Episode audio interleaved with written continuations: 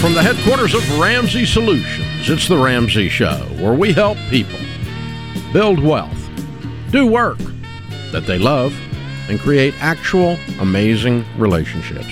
Doctor John Deloney, Ramsey personality, is my co-host today. He's host of the Doctor John Deloney podcast, which is ever so popular, and his brand new book just hit number one last couple months ago here, Building a Non No Building a Non Anxious Life, number one bestseller again, twice over. So we're answering your questions today about your life, your money, your relationships. The phone number is eight eight eight, eight two five, five two two five. Alicia is with us to start this hour in Lansing, Michigan. Hi, Alicia. How are you? Hi, Dave. Um, first, I wanted to start with the fact that you're one of my heroes. So this is one of the coolest moments right now for me being able to talk to you. And So I appreciate you taking my call. I'm honored. How can we help? Um, so a credit card is suing me, um, paying some of my stupid tax, apparently. um, so it popped up out of nowhere. It's um, and uh, I already answered the summons, and I'm trying to figure out where to go from here. Okay. Uh, how much do you owe them? Um, eight thousand one hundred dollars. Wow. Okay. Is that the actual balance or the puffed up balance after they added a bunch of fees to it? The puffed up balance. What was the actual balance? Um, I believe it was uh, seven thousand four hundred dollars, seven thousand five hundred dollars. Hmm. Um, so a little bit of background on this. The reason I don't know the exact numbers is it was actually... Um, my abusive ex that opened up the card in my name, and um, I never used the card myself, and um, I had to run away from that relationship with my kids, and I forgot about the card. And I, I'm, I'm they, sorry, you knew about the card, but you didn't sign for it? Correct. Okay. How long ago was that? Um, twenty nineteen. Okay. How old are you? Um, I am twenty-nine. What do you make? Um, so I run an in-home hair salon, and I make about um, thirteen hundred dollars a month. Um, plus, I have um, child support. Of how much? Um, fifteen hundred dollars. And that's from the abusive ex? Um, no, that is from my ex-husband. Not the abusive ex. Um. A debatable, but that's not the. No, I'm talking. It's not the one you ran from that that opened the Correct. Credit card. Correct. Okay, that's what I'm trying to get straight. All right, you have any money? Um, so I have about fifteen hundred dollars in savings currently. Who's um, who's suing you? What company is this? What what what credit card company? J P Morgan Chase. Yeah. Okay. All right. And you have an actual summons to go to court. An actual. The sheriff yes, brought it to your door. Correct. Well, I was um, served by a person, not a sheriff. Yeah, okay. But you um, got an actual court summons. Okay. All right. Yes, and I answered the summons, and then we I got a paper in the mail of the hearing. Okay. When's the hearing? Um, January tenth. Okay. All right. This, um, let me, let's kind of walk through a couple things here, um, because information in these situations, I found when it's me, if I get more information, some of the uh, cobwebs move away and some of the fear moves away. Okay? Okay. So to start with, your absolute worst case scenario is you do nothing or go over to the hearing if you want to. You're going to lose at the hearing. Okay. Okay. There's no, no defense for this other than one idea I've got in a minute. But uh, if you just went to the hearing and just sat there, you're going to kind of giggle when you leave. Have you ever gotten a ticket and they say go to traffic court to get the ticket torn up? Um, I think so, yeah. Yeah. I mean, it's kind of a funny thing. It's almost like Judge Judy, but without the personality. Okay. You know, it's like, it's kind of automatic. It's boring. It's no, there's no drama. There's no T V cameras or lights. This is not O J Simpson on trial. It's a traffic ticket, for God's sakes. Okay, mm-hmm. So what happens is this attorney that's representing J P Morgan is he runs a factory, a large factory. You are one of ten thousand widgets on the conveyor belt. This is boring. It's not like he personally is angry with you or even knows you freaking exist. Right. He wheels a two-wheeler into the court or the equivalent of that with a computer download, of a bunch of files. No one shows up, and the judge rules and gives every one of them a judgment instantly.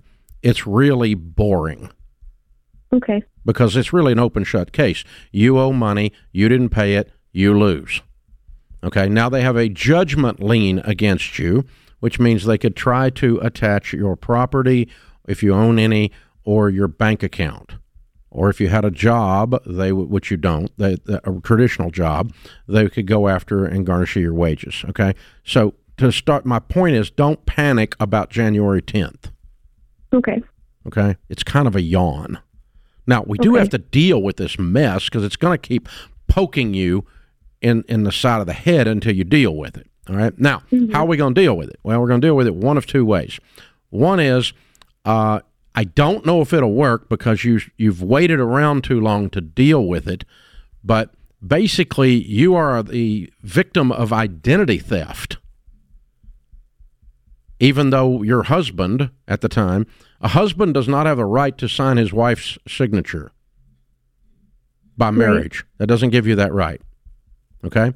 I, if I mm-hmm. sign Sharon's signature, that's fraud.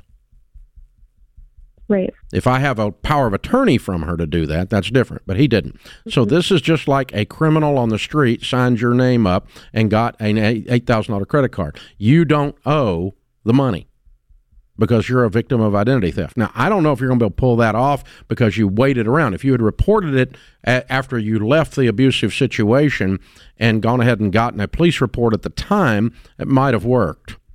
Right. So here's what I would do. I'd call the attorney on the summons and say, I'm in the process of filing a police report. I was in an abusive relationship, and I've just discovered that I am the victim of identity theft. I did not sign this card, and I am not liable for it. I'm putting you on notice of that. I'll be in touch with you and send you the police report uh, because you'll have to file a police report and sign an affidavit that says you did not sign for the card. A criminal did. Someone stole your identity. Oh, by the way, his name is and his address is, and they will do nothing about it, so never fear. Okay? Okay. But that's that's what happened. Okay? It's as if a stranger signed your name to a card. You follow me? Mm-hmm. Yes. Since you did not sign it. Now, the fact that you've tinkered around with it for three years and not done this earlier is going to work against you in proving the fact that you're a victim of identity theft. But hopefully you can get it pushed through. All right. If that's the case, you owe nothing. Technically, mm-hmm. legally, morally, you owe nothing. Practically, I don't know if you're going to get through that or not.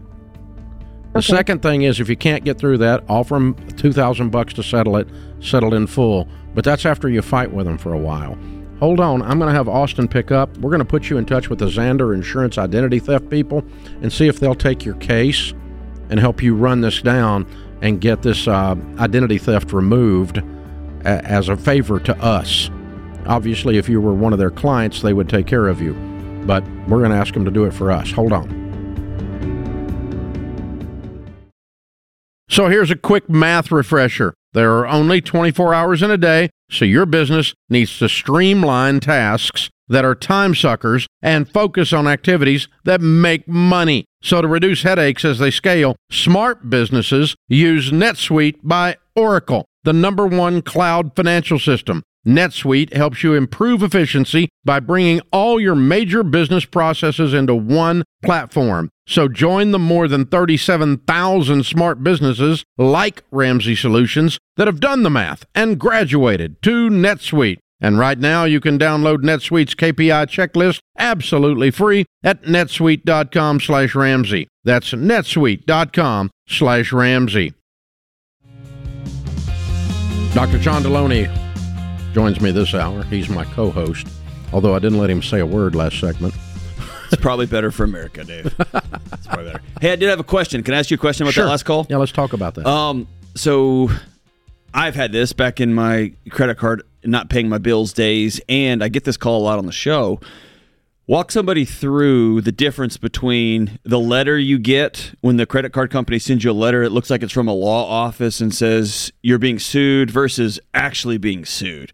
One of those feels like a scam, like a strong ar- strong arm technique. The other is an actual legal proceeding. Yeah, and even the actual le- legal proceeding, as I walk through, is pretty much like traffic. It's court. a traffic ticket, It's a yeah. bit of a joke. So it's not like Matlock or Perry Mason is going to be down there and there's going to be some intimidating person on the stand and there's going to be a secret witness. None of that happens, okay? It's I was going to like, say, I did I did go to rural Tennessee to take care of a traffic ticket, and it was pretty exciting. Was it? it, okay. was, it was pretty exciting. That's a little different. Yeah. That, that, ju- that judge is a little bored, and he's... It was exciting. He saw a, a, a guy roll up with a P H D or two. No, and, I know. just... I sat back in the back, and there was... there was. I, I learned a lot about the community I was... where I got the ticket. Okay, more than you wanted to. It was huh? very different than I understood. Whose cousin was dating whose cousin? It was, okay. in, it was incredible. Incredible. Oh, that's fun. So, uh, the collections industry functions on one thing. The only effective tool they have is fear. Their job is to activate fear. And anything they can do in the whole process to activate fear, it is the best chance they have of getting the bill paid. Okay. It's not loving kindness. It's not working through the logic of your budget. It's not hearing the story about your mom who has cancer. They don't care. It's all about fear. And so cutting you off in mid-sentence. Uh, one company even uses people from uh, a different region to call. For instance, they might have northerners with a New York accent call southerners because it's abrasive to a southerner, or vice versa because it's abrasive. And uh, so they'll do anything they can. They'll pull up a zip code on it and, you know, pull a different uh, person in. They even give them names. I had one calling calling me. Her name was Missus Baskerville, as in the hounds of. Another one called me. Her name was Missus Savage. Oh, well done. So, um, and I told her, I said, that's the greatest name ever. She's like, that's my real name. And I said, no, it's not. But that's great. I got to hand it to you. Because once I kind of got out behind the scenes and started studying the collections business, I understood what they were doing. It is a massive game. They're in a. It's a person that can't get a good job sitting in a cubicle with a headset all day long, yelling at people, screaming at them, trying to get them to do stuff. So they threaten to file suit. They say we're about to file suit tomorrow. We have filed suit. They send emails that say that. All of that is a lie. That's why I was asking her so many questions. I wanted to see if she'd actually gotten served and actually had a date at a hearing, which she did. She has been sued. Okay? But nine out of ten times people call this show, they've not been sued. They've been promised they've been sued. They told they were getting sued. I'm suing you today. All of that, no lawsuit, none whatsoever. Because a lot of that debt isn't even collectible. It's out, outside the statute of limitations or or some other reason they can't get at the debt. So they're just yelling, screaming, making a big, loud noise to try to get the little child inside of us to be fearful and send them a check. Um, even people will pay bills they don't owe sometimes. Like they'll call a, a, a mother, an elderly mother of someone, and intimidate her, yell at her that her son's going to jail if she doesn't pay his oh, bill, I've, I've and she'll that. pay the bill. I've they, had him. They, I've had him call. It is uh, a in-laws. nasty yeah, business that is outside of the law at most of the time. Hmm. Federal Fair Debt Collection Practices Act prohibits almost all of the activities they do on a daily basis. It is an out of control, nasty industry. There is a small percentage of the collections business that is a local hometown collection agency that's collecting for the local hometown pest control or doctor. And they are usually pretty good people, but they're like two percent of the people in the business. The rest of them are just scum. All right. So their job is to yell and scream at you, flap their arms, and act like that the, you know, we're coming to take you away, haha, you know, and all this. And so that's what you've got to do is get the other side of the fear and just go, really, this is, I'm one case in ten thousand this guy's dealing at this. That day, there's probably five to ten thousand cases going through there. There's also, as you're talking, I keep also having this nagging other side, which is pay your freaking bill. Well, this money doesn't go away, right? Yeah. I got a single mom there that's been abused. That's right. Oh, yeah. She's yeah, making yeah. thirteen hundred bucks a month. Yeah. Okay. So, yeah, if she told me she had eight thousand dollars in the bank, I would have Tell her, pay your bill. jumped on. Or in her but situation, she didn't even owe it because it was identity theft. Call, that, so, and that's scary. And I know there's a whole other thing. But here's the that, thing. But, Here, here's the problem with her situation, and it comes up too. It goes under that same heading, though, is, folks, when you have something like that in the closet, one hundred percent of the time, it's going to come out of the closet and visit you at the exact wrong moment. Right. Five years from now, two years from now, just after you got married to that sweet little thing and you're getting ready to buy a house, oh crap, back when I was in college drunk all the time, I never dealt with this car wreck, and I still owe fourteen hundred dollars to freaking State Farm, and they finally find me now that I'm acting like a legitimate citizen. A hundred percent of the time you don't deal with this crap. It has a high rate of resurrection. It will come back to life in the zombie form and at the worst possible time, and it's harder to deal with then. So when you have a problem, deal with it right then. Right. Because it's a lot harder for her to clear this up four years later. Right. If she dealt with it after she moves out from ab- abusive c- criminal theft, identity theft boy, if she'd have turned him in instantly, filed a police report then, and been very proactive, but that's hard to do for oh, someone it's, it's super that's hard. been in an it. abusive situation. I get that, yeah. She's not feeling really confident and cocky, right? She's yeah. not or got still a lot scared. Of swagger. All right that's then. real. All that's but real, yeah. Still, yeah. if you can find any kind of something down inside of you to bust into it and deal with it at the moment, right then. But when you wait two years, it's hard for the judge to look at you and have sympathy. Or when the, you wait three years. Here's the hard truth. You will have the conversation about, hey, he stole my card. You can do it now. Or you can have it later. Or you can do it four years from now and then not be believed. Or you can pay a bill you don't owe. Right. Because right, you're still right. living. You're going to have Because you're still sitting in fear. Absolutely. You're still yeah. sitting in brokenness from that abuse. Right. And so our job is to give you courage due to knowledge and due to inspiration to go ahead and deal with everything right now. And we're only telling you, if you're finding yourself, if you're, you've exited an abusive relationship, if you're over your head and you just haven't been able to pay, we're telling you this because we love you. It's gonna come. The, if even if you have to find a buddy that will sit with you and make that call with you or will help you, do whatever you gotta do because you're gonna have those hard conversations. The earlier you have them, the better runway you have to deal with it. Yeah, it, it's, it is so much easier to clean up before it grows. Right. But it gets tentacles. It grows. It grows all inside the closet. And you have to and, put you know, yourself in the eye of that. I mean, in the in the seat of that judge. How many people of those ten thousand people say, "I didn't. That wasn't me." Nine hundred ninety nine. I mean, nine thousand nine hundred ninety nine of yeah. them, right? And you know, I got to tell you, her going and filing a police report on an ex boyfriend that was or ex husband that was abusive. That's an act of courage on her part. That is. Because she's poking the beehive. That is super, super scary. Yep. Yeah. So she's either going to do that or she's going to pay the bill. She's going to pay eight thousand dollars, yeah. yeah. And does that suck all the way around? Absolutely. Everything there sucks. It does. The whole thing does. Yeah. So, but the deal is, don't let these people intimidate you. They're an idiot in a cubicle five hundred miles away that couldn't get a good job. Okay? Cleaning septic tanks is much more honorable. At least you're doing humanity some good. Hey, those guys that clean my septic tank and you don't amazing. and you don't have to lie to do your job, okay? And so, the, don't let these people set the tone. You set the tone. Just laugh about it and go, "Oh, you're cute. You're just so cute." And listen, if you don't calm down a little bit, I'm gonna just let you talk to Mister Dial Tone. You're gonna hear a little click, and this whole thing's gonna go away. Little click. You ready? Little click. Here we go. Okay. And I just started messing with them, man. I got I reached the point that I'd studied them so much that it it was like a fun game. It's like the guy calls up to sell you the, uh, the Andy Andrews did this the other day. A guy called him up to sell him one of the auto, uh, what do you call the, um, extended warranties uh, right. on a car he didn't own, yeah. right? And he's he's he acted like he was eighty-five years old. Yeah, I got me one. I don't even have that car, but you sound like a nice young man. Could I sign up for this anyway? You know, he messes with him. He just had a good time. It's a great YouTube video. You ought to pull it up. But, yeah, you got to do it. You got to have a way of looking at it that's where they don't own you emotionally. It's your only shot at getting your arms around this and winning. And that's what we're here to do, is to help you do that, not to not pay your bill. The idea is if you owe the bill, we're going to help you pay it too. But we also don't want them to be in control of your life. This show is sponsored by BetterHelp. Hey, it's Doctor John Deloney, and one of the most common questions I get is how to get something off your chest. A deep secret you've never told anyone, or maybe something that happened to you, something you've done that you're worried about because bringing it to light will disrupt your life, anything.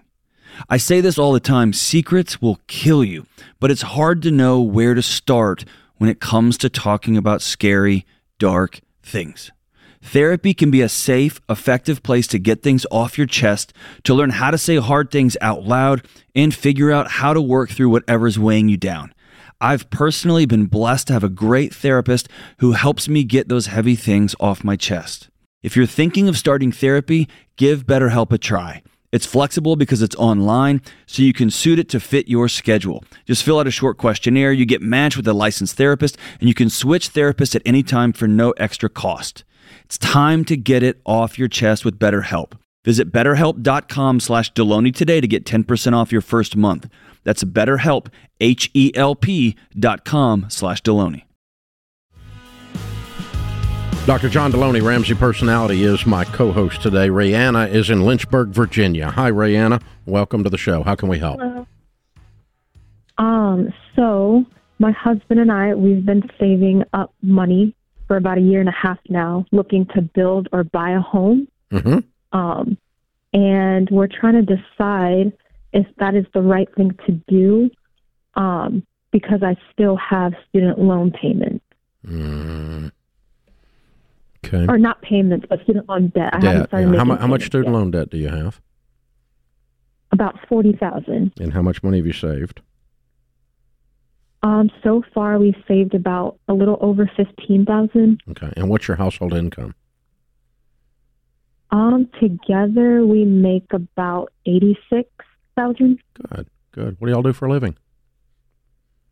So I'm a high school teacher, and my husband is an admissions counselor at a local university. Great. Very cool. Okay. All right. Well, um, you're apparently fairly new to all this Ramsey stuff. Is that true? Yes. Okay. All right. Well, what we have discovered in thirty years of helping people become wealthy is the shortest distance between where you are and wealthy, which home ownership is a good step in the direction of becoming wealthy. The shortest distance is to be debt-free, have an emergency fund of three to six months of expenses, buy a home, then start getting your uh, retirement plans going, and then get the home paid off. And that's like a five or a ten-year plan I just laid out right there, okay? Um, mm-hmm. What we have found is that when people buy a home with forty thousand dollars in student loan debt, that it activates every negative thing that can happen in your life, because Sally Mae is living in the spare bedroom, student loan has its own bedroom, and the heat and air unit goes out, the roof leaks, and the hot water heater goes out, and you have no money. So what we've taught people to do, and it's very unpopular with people who have house fever, because buying a house is a good thing, but buying a house when you're a broke person is not a good thing. That's why they call them brokers. So um, you need to get a house, but you need to get one after you get rid of your student loan debt is what we would tell you. And that's so that the house is a blessing to you and not a curse.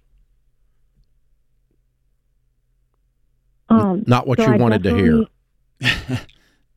I, I do agree with that, and that's ideally what we would like to do.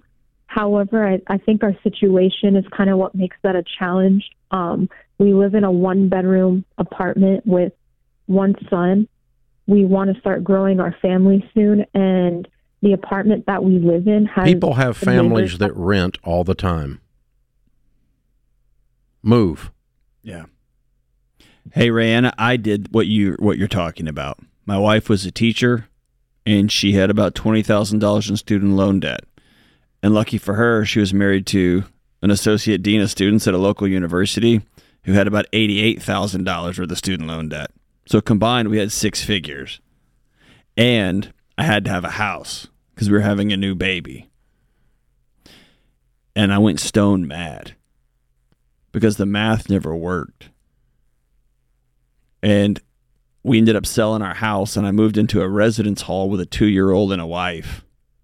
To get out of debt. To get out of debt. And so I, I with all of my heart, please rent. Please don't add this additional strain to a young family trying to start new careers, especially as one as chaotic as the world your husband's in, college admissions right now. My gosh. Start tutoring. Start yes. doing side work, and, and rent as cheap as you can, and get the forty thousand dollars paid off in one year. Live on beans and rice, rice and beans. Don't eat out. Don't go on vacation. Get the stinking student loan debt out of your life, and then save up and go buy you a house. I want you to get a house, but I don't want you to be cursed by the ownership of this house because you justified it in the name of a baby. Don't do that. If you don't want to live in a one-bedroom, fine. Go rent a two-bedroom. Whoop-de-doop-de. Uh, I mean, lots of people do that. I want to say it as directly as possible. The math doesn't care what you want. And we're in a one-bedroom apartment with a one with with a toddler. I can't imagine how scary that is. But, dude, um, we want to start growing our family. Well, you, you can't afford it yet. Or you can't afford a house. You're going to have to start renting. You're going to have to make some hard choices. Pay that debt off, man. Yeah, just because I, I want a bigger house for my family doesn't mean math takes a break. Right. Jen is in Des Moines, Iowa. Hi, Jen. Welcome to The Ramsey Show. Hi. Hey, what's up? All right, so I've got a question for you. My husband works in the tech field currently, and we have about eighty thousand dollars in stocks that are vested. And I was wondering if it would be a good idea to pull those out and to put that amount onto our mortgage to pay it off faster. Yes. Today. That was easy. Hooray. Well, that was easy. You want, you want to know how I did that so fast? Is I just reverse engineer everything. They call it a sunk cost analysis. I say, if okay. uh, what do you owe on your home today? We owe one hundred eighty-four thousand dollars. Okay, if you owed one hundred thousand dollars on your home today and didn't own stock, would you go refinance your home and borrow an extra eighty thousand dollars to buy stock? No! No. Well, it's the same thing. No. We're just doing it backward. Okay, yeah, that's that's incredible. Incredibly easier than I thought it was going Ta-da! To be. Yeah, that's that's how I did that so quickly. But and I, that's why I wanted to teach it to you, too. So you can do that with anything. If you have a boat in the driveway that's worth eight thousand dollars, you say, if I had eight thousand dollars on the kitchen table and I didn't have that boat, would I go buy it? No! Well, then sell the boat. Okay. You know, or yes, I love the boat. Then keep the boat. That's okay. But that you just do a reverse analysis of where you are today and pretend there's that many Benjamins sitting in the middle of your kitchen table and go, would I buy stock or would I pay off my, well, I'd pay down the mortgage. Where that gets dicey is when my wife looks at me sitting at the kitchen table and she says, would I do that again? No! And then I'm kind of stuck, man. Um, hey, I will say this. When you when you start cashing out stock at your company, his coworkers will look at him weird, or the people ask him hard questions. They I, just don't get a vote. I, I, I, I'm not even telling. It's none of their business. It falls under the nunya. Yeah, but it's a nunya. You know, I don't have to talk about it. It's just like, you know, in the old days, people didn't talk about their money. Yeah, they do now. I know. They talk about everything now. Yeah, I know. I mean, a certain generation grew up, they didn't think their parents had sex or money. Turns out they'd had both. They had both. You know, so, you know, because they never talked about it, right? Just so. Little bits of each, Dave. Just little bits, the bare minimum. The bare minimum. Yeah. Steven's in Dallas, Texas. Hey, Steven, how are you? Hi, I'm doing really good. Thank you. Good. How can we help? So I'm just trying to perplex on how I'm going to pay for a doctorate loan. My girlfriend, who I'm engaging in the next month, is um, going through doctorate of chiropractic school here in August. And uh, I just need to know the best way to kind of save up slash, you know, how should I? How much debt is she going into to be a chiropractor? Um, about two hundred thousand. Holy uh, Jesus! Just don't. Is she she's already done it. No, she she leaves for school in August.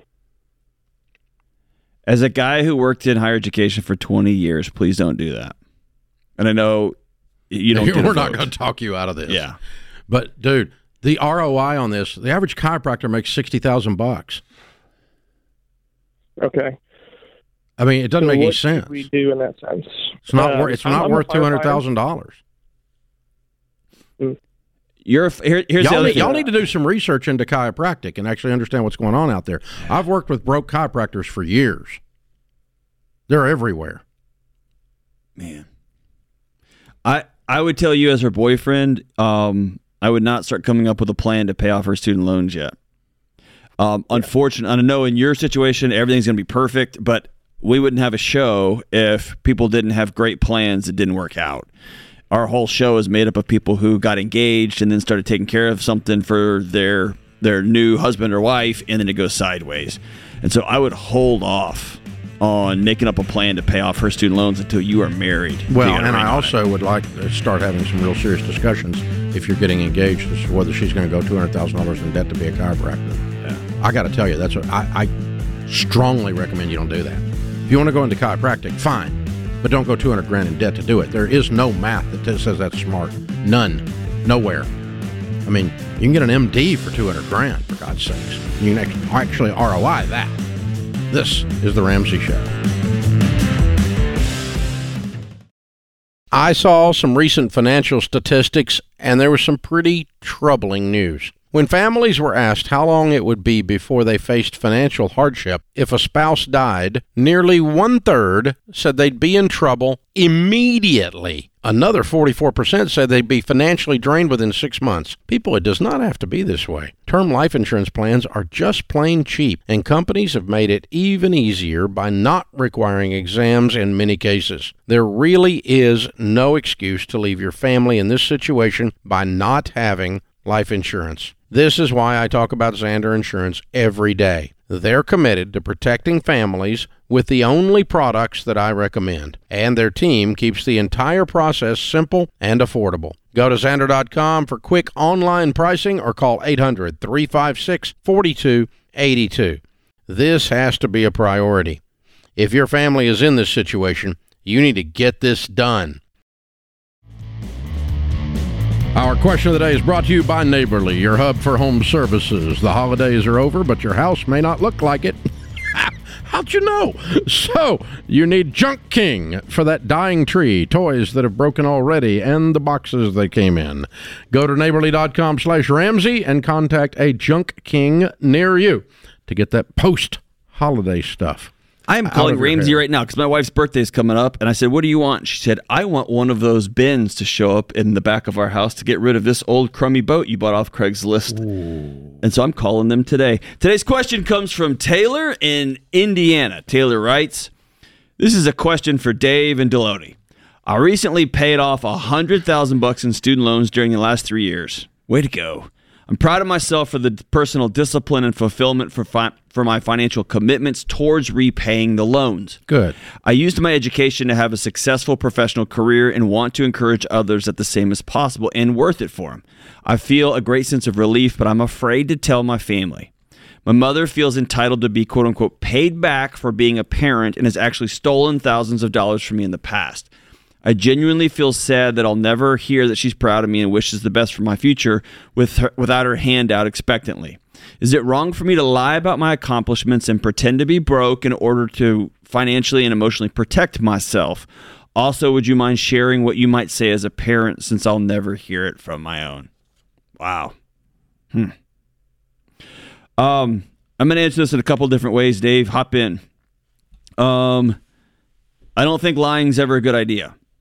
I also think there's a middle ground between um, entering into conversations, parading around. Um, I, here's the deal. I don't want you to bring down your sense of dignity and your sense of character and your sense of respectability by choosing to lie.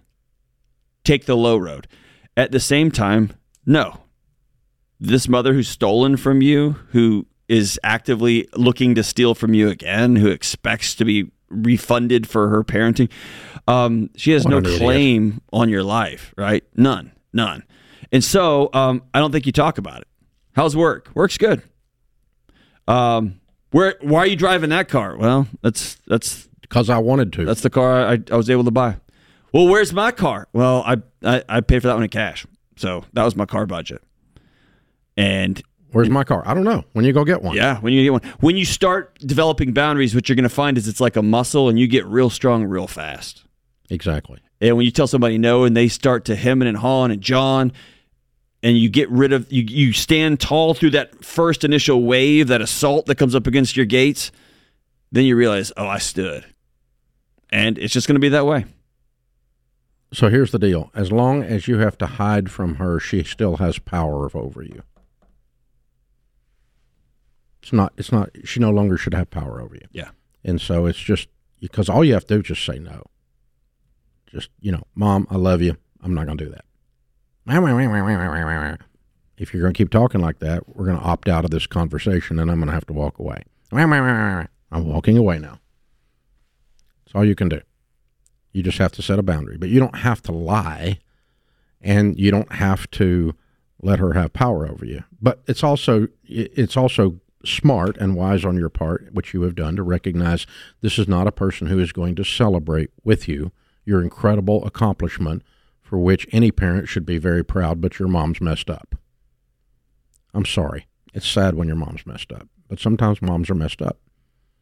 And so yours is, definitely. I, I almost ninety-nine percent of the time, I'll, and I'll tell you this, Taylor, I would sit down and um, write my mom three different letters that I'm never going to send her. I'd write her a letter, and this one's going to be hard, to tell her how, how grateful you are for what she gave you. And she may have given you some really thick skin. She may have given you a bunch of hurdles that you had to figure out a way over. But there is some good that is in your life because of this interaction, this relationship. I want you to write a second letter that says, that starts with, "Dear Mom, you should have done a better job. You should have loved me." And I want you to mine your soul for that stuff. It's heavy and it's hard. The third letter was is um, should be one of freedom and relief and a little bit of grief is, here's who you're going to miss. Here's what you're going to miss. And you begin to teach your body that it wasn't okay, that like Dave just said, she had power over me, and I'm letting that power go. Here's what you're going to miss. And I'm not going to diminish myself, and I'm not going to be a person of lesser character to try to avoid you anymore. As Dave said, you don't get a vote anymore. Yeah. You opted out. And um, so I just really, the point is I wouldn't I wouldn't lie. But I wouldn't expect a celebration. Nope. I just wouldn't bring it up. Just it's just something you get to do for yourself. And, um, you know, one of the things I did, Taylor, also is uh, years ago, gosh, it's twenty plus years ago now, and I attribute it as one of about five things that caused uh, this organization to be inordinately successful was I got uh, the first group, I called them a group of eagles because eagles don't flock. You have to pull them together. And I got a group of men that were strong spiritually, strong in their marriages. They were successful, very successful in business or in their chosen career. Two of them were pastors of huge churches. Uh, one of them was a multi-time best-sell, best-selling author, and so on in the room. And we met every Wednesday morning for a Bible study is what we first started calling it. Then we started just reading books, and that went on for fourteen years. And I'm telling you all that to say one of the rules in that room was that's a group of guys that were high achievers. And we wanted to be a safe place to brag. You got to be able to tell the good stuff. Because there's not everybody you can't brag in front of. That's right. Because it's bragging. But you need to be able to come in and go, just freaking won the Super Bowl, by God. Yes. You know, and you got to have somebody that loves you enough in the room that's going to own that with you, that you respect their opinion, that you can share that with, especially since your mom's not one of them. Or they didn't, they don't feel threatened by it. Yeah, they're not threatened. They're there to celebrate with you. And that's one of our rules. And it's it we want you to we want you to come in here and brag when something really good is going on. Or when you do something really good for your spouse. I want you to come here and brag about it. And that really lasted. Uh, and I've got another group of guys I run with today, and that's one of the rules in that group, too. And so when something good happens or something super bad happens, you can bring it in, too. But, um, yeah, Taylor, you need to have some guys around that can celebrate with you because your mom's not ever going to be able to do that. She doesn't have the capacity. She's too broken. And she should have, but she, she doesn't. Should, you should have a mom that celebrates you, and you don't. I'm Everybody sorry. should. And, do, by the way, our lady, I don't know what kind of Taylor it is, man, woman, it could be either one. Um, Taylor. You paid off one hundred thousand dollars. You have a successful professional career. We're proud of you. We think you're amazing. Big time. Way to go. Big time. Way to go. Do the Snoopy dance, man. Nose up, ears out, dance. Here we go. Have it, baby. Enjoy the ride. Do it. And don't let her steal that. And you don't have to go into someone's presence and cow. Meaning they have power over you, and you have to bow down by lying or by enabling or participating in their dysfunction. You just have to smile and kind of shake your head and go, gosh, that's awful sad. It's awful sad. That's just really sad. Mama can't do that. That's sad. No, not doing that. Sorry. Sad. I, um... Dave, it took me a long time. Let's go. This is the reason we're going on with this is because it's almost everybody out it's there. It's everybody I know. Um, we have a generation. I, I heard this recently, Dave. Someone saying, I'm talking about kids. And it was really a brilliant response. It was uh, an older psychologist who was pretty frustrated. He said, I don't want to hear it again that the kids of this generation have changed. Kids are kids. It's the parents of these kids that have changed. You know, I was at a I was at a, a F C A banquet with Bobby Bowden one time years ago, and I asked him. I said, "So, how much have the kids changed since you've been coaching? You know, five hundred years since the nineteen sixties." He said the kids hadn't changed. The parents are crazy. It's your mom and dad. That's right. So the kids are still doing the same exact stupid stuff the kids have always done. College college football players are doing exact same stupid stuff, but the parents are nuttier than fruitcakes, man. That's right. Because used to the parents are somewhat of an anchor, but so they're they've lost their dadgum minds. That's right. Find somebody you can tell the positive stuff to, please. Yeah. Everybody. Yeah, share it. Share it with them, and don't don't with her, but don't lie. She doesn't have power over you anymore. This is The Ramsey Show.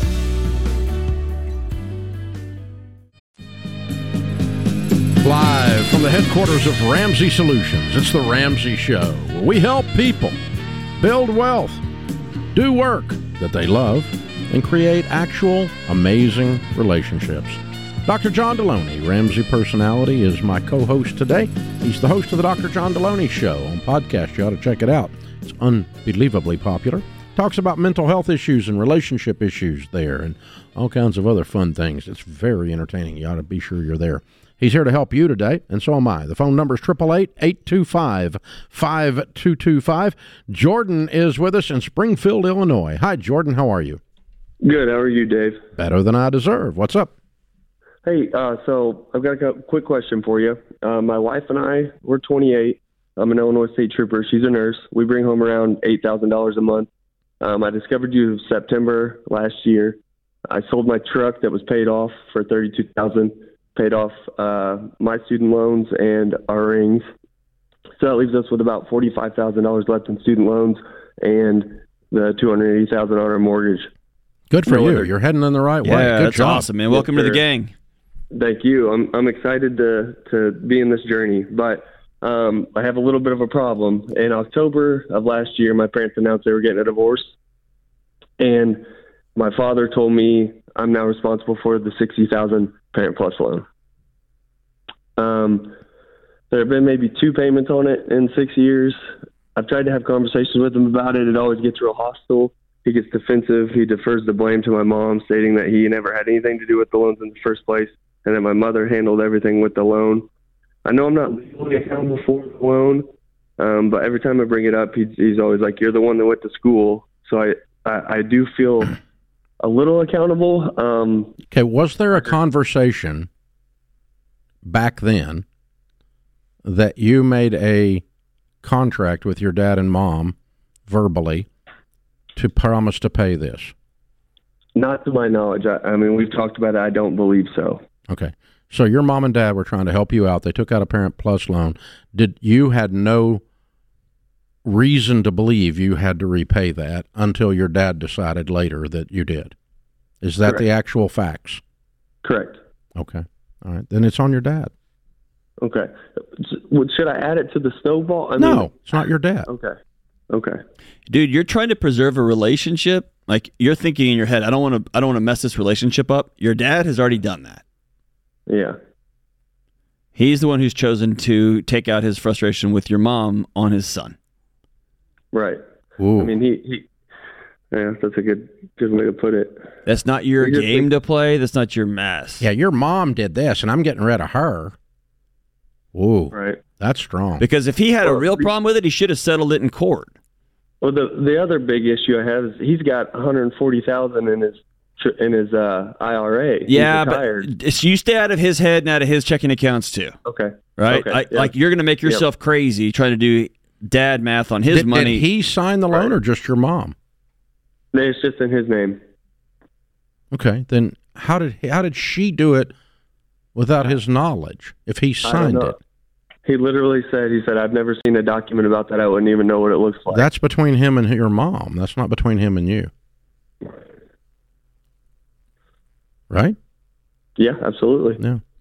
You know, I, I, you, you didn't have anything to do with this. You were just at school and they were paying for part of it. And your mom, I, I, I think your mom made a mistake. Uh, absolutely. The, but there's a lot of mistakes in this story between your mom and dad. Mm-hmm. And so, um, Uh, but I don't think it's your responsibility to take on their mistake. Let, let's pretend it wasn't a loan. Let's just say she took money out of their joint checking account and just paid for part of your school? Would you have to pay that back if you didn't have any knowledge that you were supposed to pay that back? No. It's the same thing. Absolutely. And here's yeah. my, my equally, I mean, there's that issue. Your dad's changing the rules. He's trying to revisit history here, but more so rewrite. is rewrite history. He won't have a grown-up man-to-man conversation with his son who's a state trooper. He won't sit across a table and say, son, this divorce is killing me. I don't have the money to pay sixty thousand dollars. Um, I know I made an agreement with you. I, I can we re like he won't do that. He makes you feel stupid and small because of a decision him and his wife made when you were eighteen years old. Right. When I didn't have any idea what I was getting into. Exactly. Right. Exactly. And I hate that for you, dude, because he's going to make you the bad guy in this, and, and you're, you're not. Yeah, you're not. I mean, it's it's bringing issues in, in my marriage, and I just... Your uh, wife thinks you'd be crazy to pay it. That's the issue? Yeah. Yeah. Yes. Yeah. You, sounds like and you married well. Hey, and by the way, your dad is the one opting out of future holidays, not you. Thank, thank you for reassuring me of that, because, I mean... Yeah, he's welcome. I, he's welcome if he yeah, can behave. Absolutely. If you act it, like a grown-up. Decision. Yeah. yeah. But if you want to, if you want to run away on sixty thousand dollars, then we now know the value of your relationship with your son, sir. Right. You think we know? We we now know the price tag. It's sixty grand. Right. So just stand my ground and yeah. Honest. Here's the thing. If you said you, if you told them you were going to pay it, we'd be sitting here telling you to pay it. Absolutely. Yeah. Okay. I want to tell. I want to you to change your language a little bit. I don't even know if it's a stand my ground. I'm walking okay. away. Gotcha. Um, yeah, it's too long to tell the story. I, I'm finding more and more value in the times I plant my feet on a hill and I'm ready to die on that hill as old, as I'm getting older or just getting smaller and smaller. And if someone right. wants to lie about me, they want to throw a debt on me that I don't owe. They want to take out their frustration about their failed marriage on me. I'm, I'm dude, I can't engage in that. I'm walking away. Yeah. Have a good day. Yeah. Have a good day. And I know that sounds bad, but I want yeah, you to... We're, we're uh, Jordan, you're a state trooper, and around here, we're, um, most of us are gun guys, and a bunch of us have done tactical training, and the first thing we learn in tactical training is run. Get out. Run. Don't engage. John Wick is a movie. It's not reality. Run. Yeah. Bullets hurt. Run. Get away. That's the first goal. And instead of, st- instead, you know, John Wayne, John Wick, whoever, we're not, we don't need to be John. Yeah. So... um we got guys like Jordan to take care of this, right? So, yes, uh, and that's you know that's kind of what John's uh, John Deloney is me. saying. So, the only John, the, the real John, right? Yeah. But yo, do, you, dude, do you mind if I ask you another quick question? Real, real quick? fast, real fast. Yeah, real fast. So we're both contributing five hundred a month to our I R As. I right would now. stop that until you're out two. of debt. Perfect. That's what I was going to ask you. Temporarily, when I'm... you're on baby step two, you stop all investing temporarily okay. to uh, totally focus on a singular goal. And Jordan, this is going to be hard for you with your dad because he's your dad. And you can be sad, and you can be kind, and you can be strong, but you're not going to convince him that you're right. The only thing you can do is just pull back, pull back, give him room while he's in this wounded state. He's a wounded animal right now. And um, just give him room. Just give him room. And someday he'll come around, or he won't. That'll be on him, though. It won't be on you. I'm sorry you're facing this. It's a hard thing, but you don't owe the money, sir. And your wife is right. This is The Ramsey Show.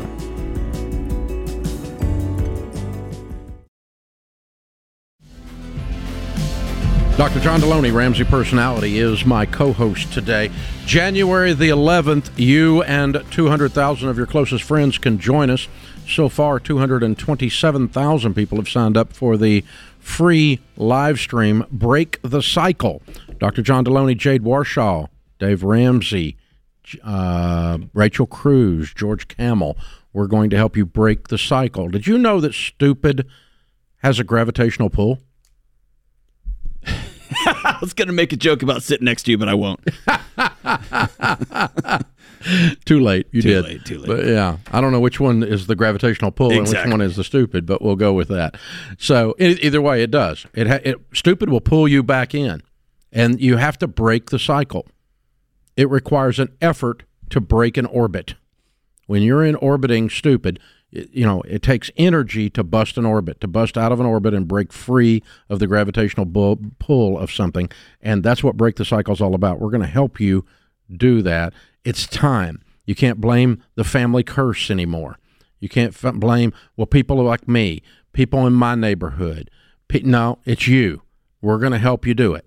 We're going to help you face the person in your mirror and go be the person you've always dreamed you should be and could be. We're going to walk you into that hand held high. Here we go. January the eleventh. Go to Ramsey Solutions dot com and sign up for Break the Cycle. It's completely free, and uh, we're going to be going a couple of hours there, so settle in. Get some popcorn. Get some pizza. Get ready. We're going to do this.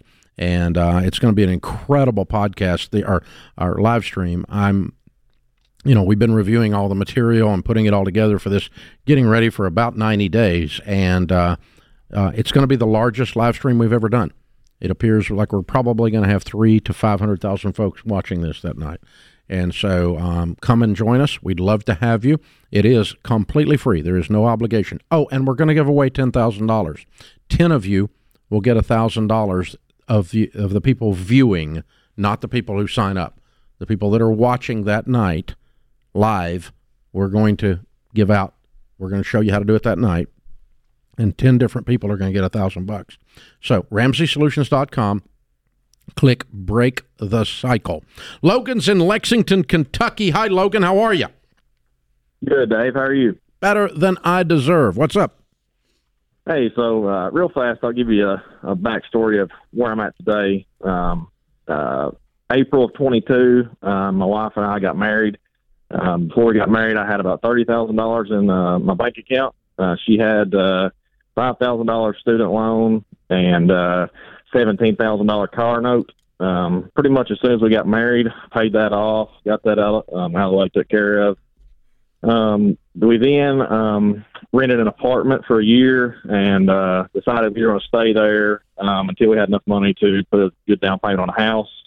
Um, unfortunately, after that year, um, we had an opportunity uh, present itself to buy a home from a family friend at a pretty well discounted price, well below what the home value was. Um, We knew that it was too much house for us. It was a forty-two hundred square feet house. three hundred fifteen thousand dollars is what we paid for it. Um, first-time home buyer, so we didn't have any money to put down. Zero percent down is what we got. Um, six point two five percent interest rate. Um, we knew it was going to be a lot, but we tried anyway. Uh, we lived there um, up until November of this past year, barely making it, living paycheck to paycheck. Um, struggling, our marriage was struggling. We just decided we can't do this anymore if if we want this to work, and we do. Um, so we ended up putting the house up for sale, um, sold the house in seven days um, for four hundred fifteen thousand dollars, so one hundred thousand dollars more than we gave for it in uh, March.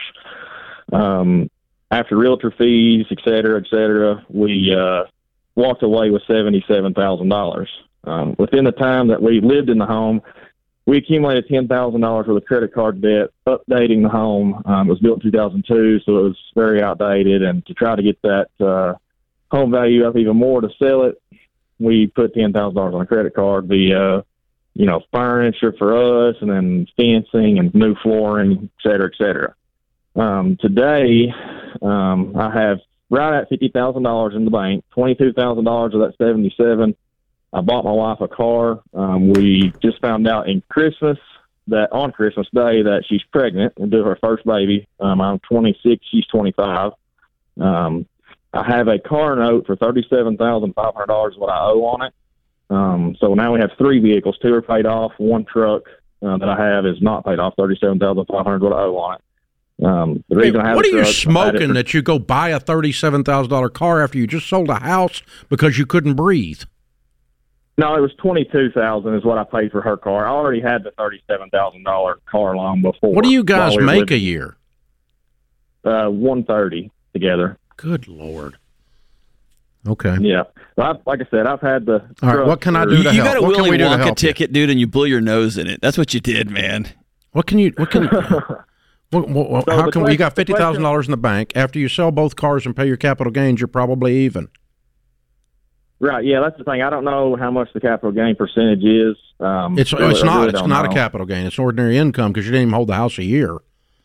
So it's a thirty, right, it's a thirty-five percent tax on the actual gain, and the gain is not four fifteen. The gain is after sales expenses, and you probably did some capital improvements on that credit card debt that you can deduct as well. So you probably have a seventy thousand dollars gain at thirty-five percent. Probably got a twenty thousand dollars tax bill. You need to sit down with the tax person and figure out what that is, but it's probably right around there.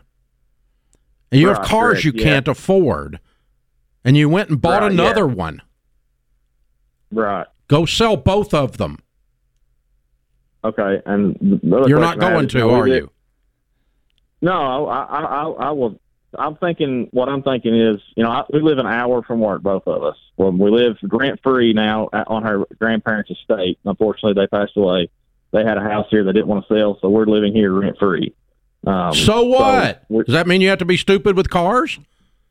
No, it doesn't. Rent free doesn't just, describe stupid cars. Right, right. So we're just trying to decide: should I sell my truck? Yes, and, yes. You know, get okay. That's I'm. And you should sell the car you just bought her. Okay, y'all are broke people, man. Yeah, you're broke. You make a hundred and thirty thousand dollars a year, and you've made a series of bad financial decisions that have caused you to be broke. The best way to Correct. do it is go back to the last time you were standing on solid ground, which is when you had a couple of junky cars that were paid for. And one hundred thousand dollars right. cash in the bank. Yeah, that was a while back. But yeah, yeah. Get let's get rid of both of these. Get the most, get the best car you can get for cash. No, and, and figure out what your capital gains are. So the okay, twenty-two thousand dollars so. car you bought her, did you use the fifty thousand dollars cash to do that, or did you go get a loan on that? No, no, no. We we had seventy-seven thousand dollars in the bank. Oh, so I now you got fifty after buying cash. that car. So that car is paid Correct. for. Yeah, both. We have two cars that are paid for, and one car that one truck. My truck is not. Okay. So both right. of our cars are paid for. Oh, good. Then just we get rid of the truck. Get rid of the truck and okay, pay the yeah. capital gains. Right. That that was our main question. Yeah. Okay. I'm I, caught up with you now. Yeah. But dude, you got to quit buying crap. You don't go buy a twenty-two thousand dollar car when you walk out of this disaster you just came from. It, it literally. I mean, it's the exact conversation you just had about breaking the cycle. You do you like we can't breathe. We got to sell this house. We sold the house. Hey, we got some money. Let's go buy. Let's, let's go buy a car. It. Let's buy a car. Oh, and let's get pregnant and then buy another car. And it's like, oh, I can't breathe again. Well, what are we gonna do now? We got to sell the car and do this and do this. Hey, we got some more money. Let's go get a. Yeah, it's like thank God it's Friday. Oh God, it's Monday. Or, yeah, it, or we're in this rent-free house. Well, you know, it's got to have new floors and a new roof and a new this. Let's put on the credit card. We'll just pay it off later. We don't even have a house payment. I think you could be debt free if you sell the truck. Mm-hmm. And pay your capital gains and pay off the credit card and chop them up. And then you're going to have to make a decision to never do the stupid crap you've been doing for the past three years. You have to do, I mean, when I went broke, Logan, I was your age. And I had to sit down and do an autopsy, a C S I on Dave. And I looked at all the stupid butt stuff Dave was doing and had to go, if you want to live like this, you can keep doing the stupid butt stuff. Or I can stop doing the stupid butt stuff and have a better life. And that's why I'm yelling at you, because I love you. I want you to win, dude. This is The Ramsey Show.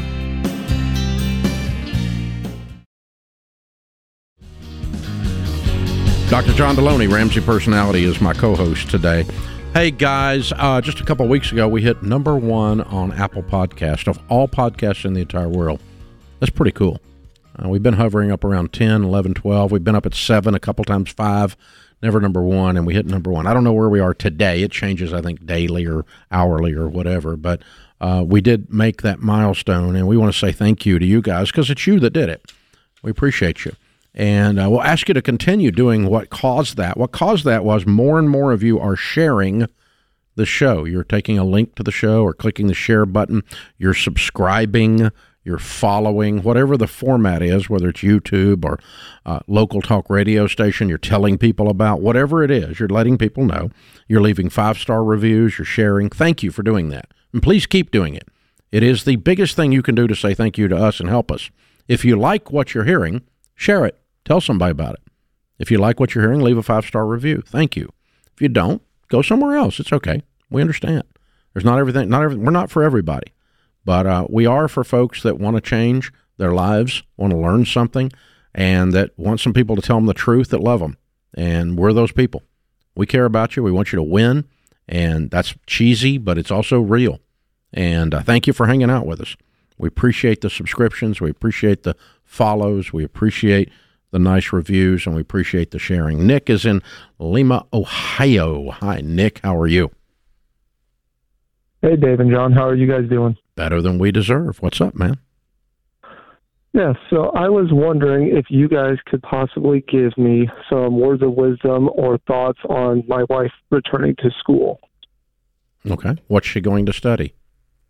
So she is looking at studying dentistry. Ooh.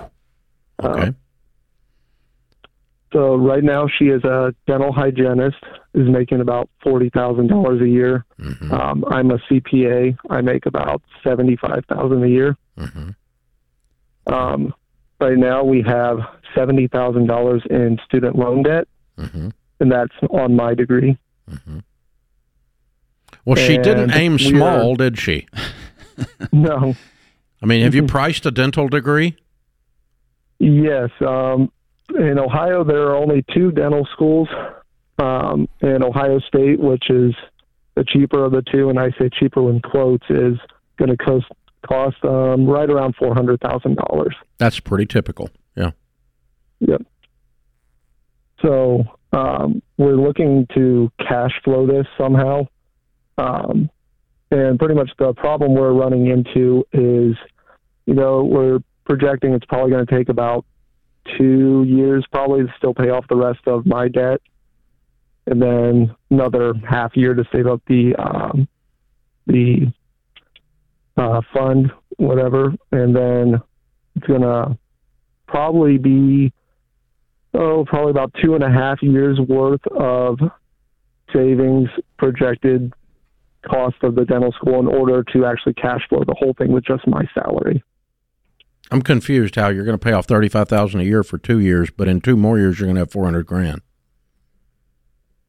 No, um, we would cash flow out um, two of the dental school years. So we would save up two hundred. two hundred, yeah. Um, and you're going to borrow the other two hundred. No. Um, You're going to cash flow it as she goes? We're going to try and cash flow it as she goes. So pretty much we wouldn't start until we had the two hundred thousand dollars saved up. So start. What's your question? So question is, is would it be worth it to do it, even though she's going to be thirty years old when she starts, and we're looking at a thirty-five-year-old graduating dental school? Why does that matter? My mom graduated her P H D at fifty-seven years old and was tenured by the time she was sixty-three.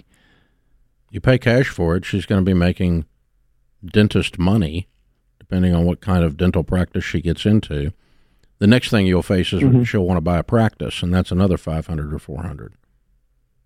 Mm-hmm.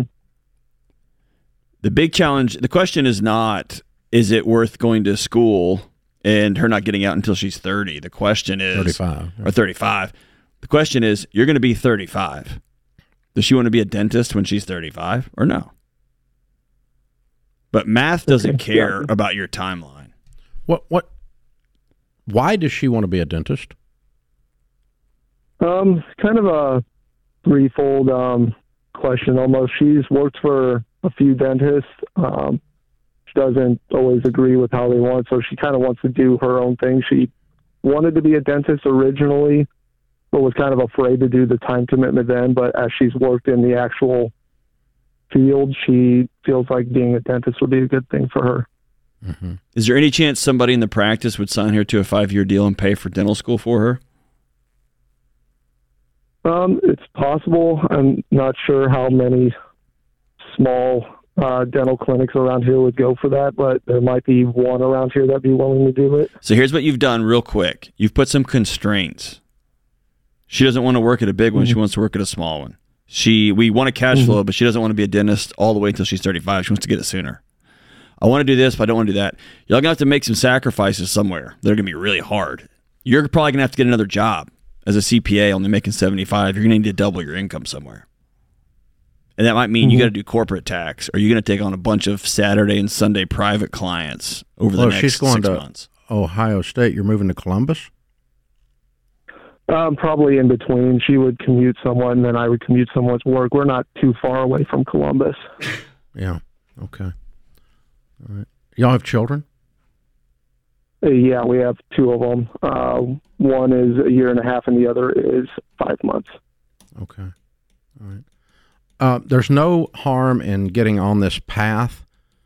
You don't pass the point of no return until she actually starts dental school. Mm-hmm. Until then, you're just paying off debt and saving up money. So we can get on that path. And then the question I guys, I want you guys to ask as a couple pretty regularly is, I don't want her to go through all this and drop four hundred K into this and then decide she wants to be a full-time mom. Mm-hmm. Okay. I've, I've talked to lady M Ds. I've talked to people in different kind of situations um, that, that, you know, they, their, their dream shifted about what they saw their life being um, after they were already so far down the rabbit hole on the education stuff. And so it's not to say she can't be a dentist. I didn't, I'm not saying because she's female, she can't be a dentist, because she's a mom, she can't be a dentist. She can be. I just want to make sure really four hundred thousand dollars worth of sure that she's going to play all the way through and work the rest of her life as a dentist, because that's, that's mm-hmm. what this is for. You're going to go, she's going to work twenty-five years as a dentist when she comes out till she's sixty, and uh, mm-hmm. every day going to work as a dentist every day. That's her job. And then this, this R O Is. But otherwise, the four hundred K is absolutely ludicrous. Mm-hmm. To spend that and then not work, you know, twenty years plus in the field is ludicrous. I think there's a valuable exercise in y'all two making a very committed debt payment plan to pay off your student loans, and see if that fire and that excitement and that um, desire is still there. Yeah. In eighteen months or twenty-four months. If you're willing to cash flow it and she's willing to stick with it, I'm okay with it. Uh, it it's a it's not a bad life plan. I just run into too many people who get too far into this and then realize, oh, I don't think I want to do that. This is not this is not going to uh, six months of ten thousand dollars worth of certificates on something and then deciding you don't want to do it. That this is, you know, a big chunk of your life and four hundred thousand dollars worth of sure. You got to be sure. And uh, it's a major commitment, in other words. So um, in the process of you all getting out of debt and building up the first two hundred, we're going to ask that question over and over again. Are and build you sure? into your calculations childcare for two little kids for the next three, four, five, seven years. Yeah. Because exactly. It's going to cost a lot, too. Exactly. This is The Ramsey Show. Do you listen to The Ramsey Show for motivation? You want to know what's even more motivating? Attending a Ramsey event, the ultimate motivational experience that's fully focused on helping you eliminate money stress. Join us for the Total Money Makeover weekend on May tenth and eleventh in Nashville and leave money stress at the door for good. Podcast listeners, use the code fifty off to save fifty dollars on standard level tickets. Get yours at ramsey solutions dot com slash events. Doctor John Deloney, Ramsey Personality, is my co-host today. Spencer is in Eugene, Oregon. If I can figure out how to hit the right button here. There we go. Spencer is in Eugene, Oregon. Hey, Spencer, how are you? Dave and John, how are you guys? Better than we deserve, man. What's up? Perfect. Well, I wanted to run a question by you guys. Um, so my wife and I have been married for about eleven years. Of those eleven years, I've been working as a firefighter paramedic for about eight of them. Uh, my wife recently brought to my attention that she struggles with certain aspects of my career to the point where she has thought to ask me to change careers. Uh, she struggles with the thought of that because she knows how much I absolutely love my job, what I do and where I work, as well as how well it pays for our large family. Uh, she's afraid that I would resent her if I were to leave my career, and it would be the hardest thing that I've ever done for sure, because I absolutely have no idea what else I would do, as my entire educational career has led me to the point where I am now. Uh, she wants to explore options for counseling and possibly help her through what she's struggling with uh, before we explore the option of a career change, but we don't know where to start. Uh, we don't know if we want marriage counseling or individual counseling, so we're just looking for some advice. Which part of your uh, job does she not like, or what parts does she not like? Um, so she has a really hard time being alone, um, especially at night, um, okay. and kind of just being the, the primary provider on the days that I'm at work. Okay. Uh, we have four kids, um, and one of them has some health problems, and it's just, it's kind of overwhelming for her to, to be the, the primary, the lone provider while I'm gone. Um, she also has a hard time just missing family or me missing family activities and holidays every so often. Um, as well as just all the baggage that comes with the types of calls that we run, like P T S D type stuff. Yeah. So, um, I have a family member that talked to me. Um, I grew up in a law enforcement household and firefighter household. And, um, I had a family member tell me, like, every day, um, uh, your dad goes to work. I have to wonder if he's going to come home. Mm-hmm. That, that's, that fear is very, very real. That's not what I'm hearing here. And so, um, cause here's the deal. I'm, I'm a YouTuber, dude. And I was a dean of students before that. And before that I worked at Burger King. All three of those jobs, I've had to miss some holiday stuff. All three of those jobs, I've had to work really late and miss a couple of this is and that's, that's life. So my fear is you're going to quit this thing. And this imaginary life on the other side of this is not going to be real. Okay. See what I'm saying? So I would not even bankers keep bankers hours now. That's right. Yeah. And so I, I would strongly suggest y'all go together at the beginning. Okay. And let's parse through what this is, because it sounds like somebody who is growing increasingly uncomfortable for any number of reasons with the life that she has and is beginning to look out in the crowd to see who can shoulder that with her. And you're the nearest guy. Okay. Does that make sense? It does. And when you're sitting at home and you've got one kid that's sick and you got three other kids that are burning the house down and making, as Dave said, pterodactyl that's noises. It's not, not a real good metaphor for a fireman. Oh, my bad. Yeah, it's a fireman. um, it's real easy Use to, another example, to John. create a story where it's the job, right? Yeah. If, if she told me... You know, what I love oh, about this call, though, Spencer, is your wife... Um, being so mature that she's A, recognizing that how much you love what you do, and B, saying, hey, before we make a big change, let's get some counsel. It might be me. And let's yeah. look at, I mean, gosh, that's so selfless and mature on her part. That's awesome. That gives me great hope that you guys can find some ground that uh, maybe you can make a few minor adjustments here or there to uh, meet some of those needs that she's got. Um, and then that'll help her meet you the rest of the way. Um, because I, I gotta tell you, the way she's approaching this, the way you described her was very mature, very cool. I really like her a lot. No, oh, me too. I, I definitely married up. She's a huge blessing in my well, life. Well, and oh, but here's the deal. I, I've spent my life running around with you guys. And the fact that you immediately, when she talked to you, and you went to the computer to see what other jobs were available. I know you did. And that, that that makes you equally uh, mature also. Yeah, you guys are willing to sacrifice for each other. You have the recipe for an incredible relationship going forward, regardless of whether you stay in this or not. I think you'll find a way to stay in it, and she'll find a way to work with part of her stuff, and you'll find a way to, okay, I can do this. I can, I can make sure with my seniority level after eight years on the force that um, or in the firehouse that I'm home. On these dates, I can plan around that. And um, a minor example, it's not it's not exactly parallel, Spencer, but when we were starting all this stuff with that we now call Ramsey, um, my days were like sixteen-hour days. I missed everything. Sharon will tell you there's about two years she was a single mom, and because uh, I worked all the time getting this thing going. I was pulling this thing up by its hair, right? And mm-hmm. um, we worked all the time. And so when we finally hit that same wall, a similar discussion, we sat down and we said, okay, I got to have some non-negotiables. So after that, we never booked a live event on a kid's birthday. We never took any speaking gigs ever on around a holiday. Uh, so I didn't miss any Christmas. I didn't miss any proms. I didn't miss any kids' birthdays after that two-year period.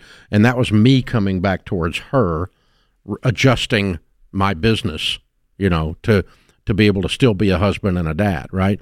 And then in the midst of that, that gave her the that gave her the strength to take up whatever slack there still was, which there still was, and she became a really zero maintenance person from that point forward, and it's one of the reasons we've been able to build this incredible life. So I just really think you're willing to reach towards her with some adjustments. She's willing to reach towards you. Y'all can reset a few things here or there. I really think you can find this, but I, I, because of the way you're approaching it, I think you're going to be okay. I think the key here with the with the counselor is going to be really pulling apart the specifics. What are the specifics? Can we hire somebody that comes in from yep. four p.m. to six p.m. that just yep. helps with bedtimes and helps with dinner, helps yep. with cleanup? That's yep. easy. Um, can we do something on Saturdays? Can we make Christmas two days early every year? And that's just our fun thing we do together as a family. There's there's ways around it uh, if you got to, right? Yeah. You you spend some of the money you're earning to create a life that becomes tolerable and sustainable. That you want, yeah. Yeah, yeah. That's what John's saying. And so that's help with the sick child. That's, um, you know, uh, a high-quality uh, nanny two days a week. I don't care what it is. But on the days that you're gone, somebody's there helping. They're, they're filling in, you know, and uh, that'd be worth it to stay doing what you're doing that you love so much, and then she won't be worried about whether you resent her because it's not her. She's trying to, you know, she's a single mom when you're gone. That's what she's saying. And um, and that's the same thing Sharon said, and she was right. You know, that's a very real thing. So, hey, good question, man. Sound like good people. I think you're going to find the way through that for sure. Um, and, again, I think it's largely because of the way you're approaching it. She didn't stomp in red-faced and scream, you have to quit your job. I can't stand it. And you didn't say, no, I'm an entrepreneur or I'm a fireman. This is who I am, so forget yeah. you. Yeah. You know what you married. And that's not helpful either. No, no. Instead, you reach, you're both saying, I'm willing to give up a piece of who I am to help you be who you are. Right. And that that's that's called marriage, I think. Uh, yeah. And this is one of those one of those weird things. You, when you see somebody, you talk to somebody like Spencer and his and his amazing wife, that it feels like the wheels are falling off. And those of us who have been through this and are on the other side of that go, oh no, y'all, your car's driving great, man. Like you're just, it's the terrain that's rough. It's not the car, right? And it feels like, oh, think we're going to crash. You're not going to crash. Y'all, y'all are doing good. Y'all yeah. are going to figure out your way out through this. Yeah, it's very smart to do that because the career, mental health, the money piece, the wealth building piece, they're all woven together in a way you cannot pull them apart.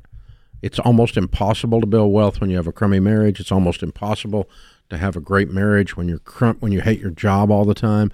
All these things work together. And so the Doctor John Deloney, the Ramsey Show, the Ken Coleman Show, these things all, the, the stuff we talk about, the portions of your life, they are woven together in a very real way. That puts this hour of the Ramsey Show in the books.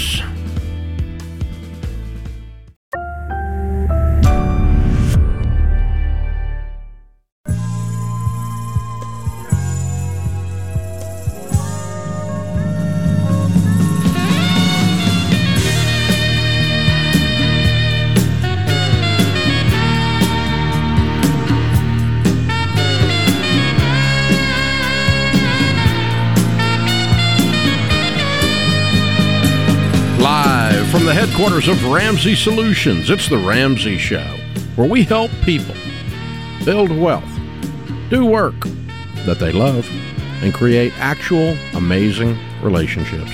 Thank you for joining us, America. Doctor John Deloney, Ramsey Personality, is my co-host today. Open phones at eight eight eight, eight two five, five two two five.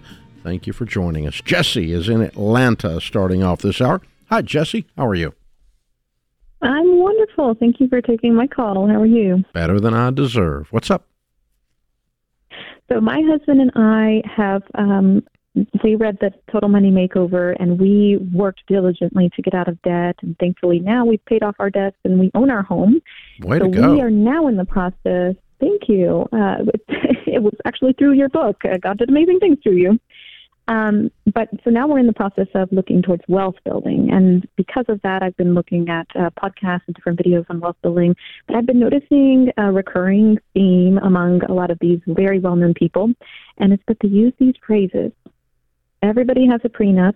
Either the government makes one or you make one yourself. Um, and I have always been someone that thinks very negatively towards prenups. My husband and I, when we were married, granted we were broke, but we always felt that the word divorce was out of the question, and that if you're even considering a prenup, then you're opening yourself up to the possibility of a divorce. So I wanted your opinion as a Christian, as somebody who is wealthy. What is your uh, perspective on prenups, and especially in the in the Christian realm?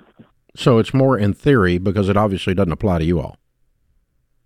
Co- correct, but to, I guess the reason that I'm asking it is because I, I it kind of helps me in discerning, are these people that I should get advice from, like yeah. wealth building? Is this people that I should be listening to? Well, I, I don't know who you're listening to, and don't tell me, but um, uh, typically what happens in something like that is a financial person is uh, financial people and uh, legal people both Uh, are the world's worst, and I, I had to break myself of this when I started doing this several years ago, are the world's worst at looking at life through only one lens, okay? Mm-hmm. You're asking a question through a relational lens, a spiritual lens, and a wealth-building and legal lens. They're mm-hmm. only looking at it for wealth protection. If, if you could live a life, which you can't, that wealth protection was separated from your relationships and was separated from your spiritual walk. You can't, but if you could, then a prenup would be a slam dunk. And in their minds, therefore, a prenup is a slam dunk because they only see it through that lens. Does that make sense? Yes. So I wouldn't necessarily discredit them uh, for all of their advice as somehow being uh, heresy or something like that. I would just say, whoever you're listening to is only looking at the advice they're giving through a singular lens. Our approach is we believe that personal finance is eighty percent behavior, and we've proven that. It's not about math, and it's not about that stuff. So uh, our approach is is that the prenup actually could end up uh, stunting your growth because you're not all in on working together. So okay, when I first started this show, when I first started this show, I was one hundred percent never get a prenup under any circumstances.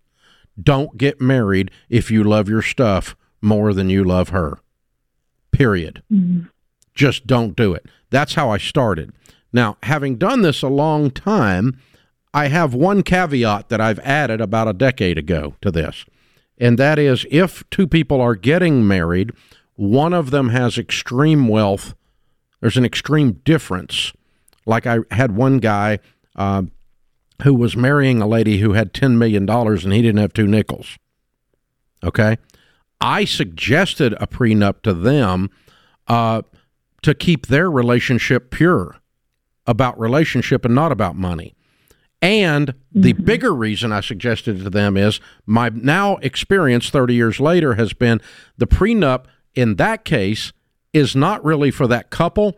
It's for all the weirdos in their families, because all of a sudden crazy mother-in-law swoops in from the other side once the ten million dollars golden goose shows up.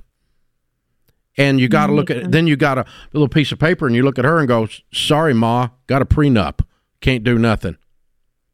And so it gives them a defense mechanism against crazy in their family, because one thing we know about wealth is it magnifies everything, and that includes crazy.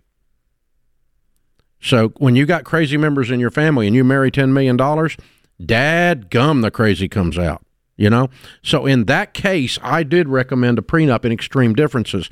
But for ninety-nine percent of the people, just regular folk getting married, and, you know, I had one lady call me up one time and said her boyfriend had a nineteen sixty-eight frame-up restoration Mustang, and he wanted a prenup. And, you know, my answer to that is don't marry this bozo. He loves his car more than you. You know, that's not, that's the, that's the answer to that. And that's not a, you know, that might not jive with these other guys' podcasts or whoever it is you're listening to, but um, most of the time I agree with where you're coming from, Jesse, and that is the prenup is simply planning the divorce in advance. Oh, oh fifty-two percent of the marriages end in divorce. No, they don't. No, they don't. Not when you take out people with four-year degrees, not when you take out people who regularly attend a house of worship, not when you take out people who the parents on neither side were divorced. When you take those statistics out, almost ninety percent of the people make their marriage work. Oh, and you're after you're older than twenty-two years old, and you didn't have a baby before marriage. You can take these things out. Boom, boom, boom, boom, boom. Success rate of marriage goes way up. You make fifty thousand dollars a year or more household income. You didn't have a baby before marriage. You didn't get married in high school. You know, all these kinds. You take all that crap out, you got about a ninety percent survival rate of marriages. So that fifty-two percent figure includes a whole bunch of other crap going on of people who weren't going to make it anyway.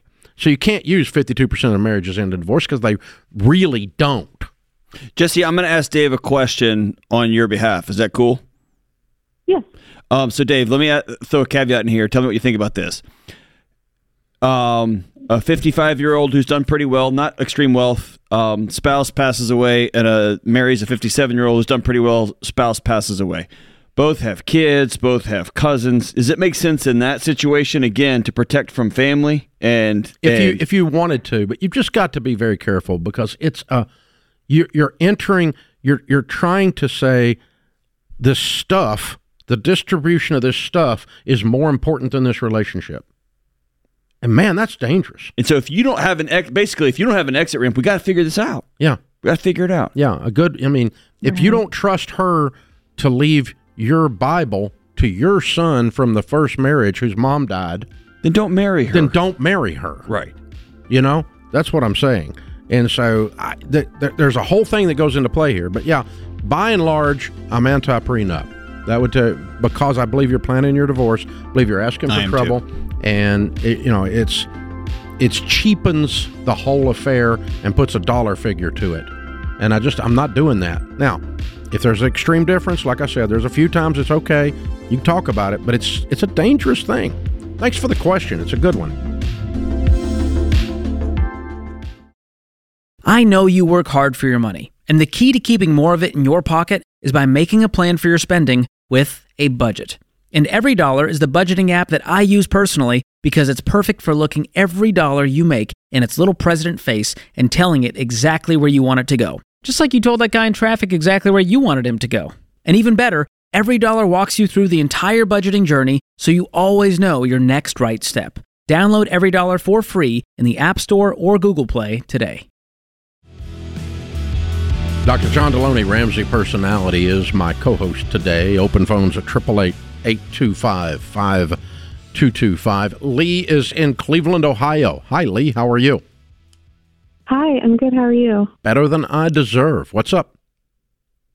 Um, quick question. Uh, my parents, they are entering their seventies, and um, I swear that is the important part.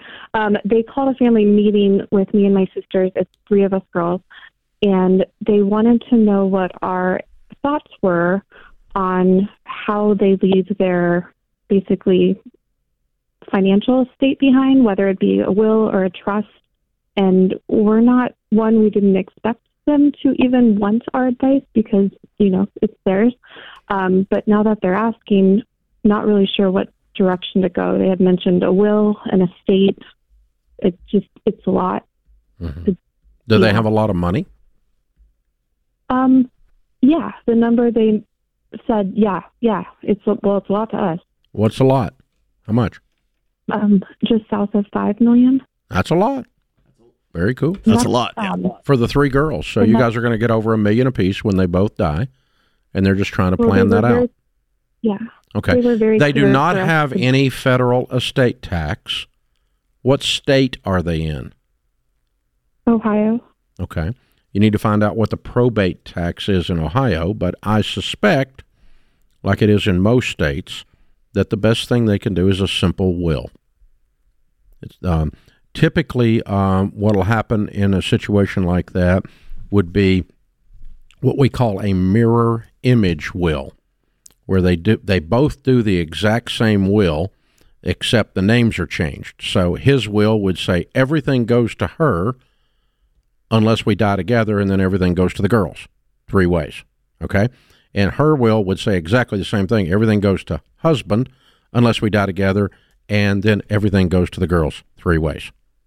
Okay, so it's not it's not expensive okay. because it's cut and paste, right? You do one will and cut and paste the thing. Mirror image will.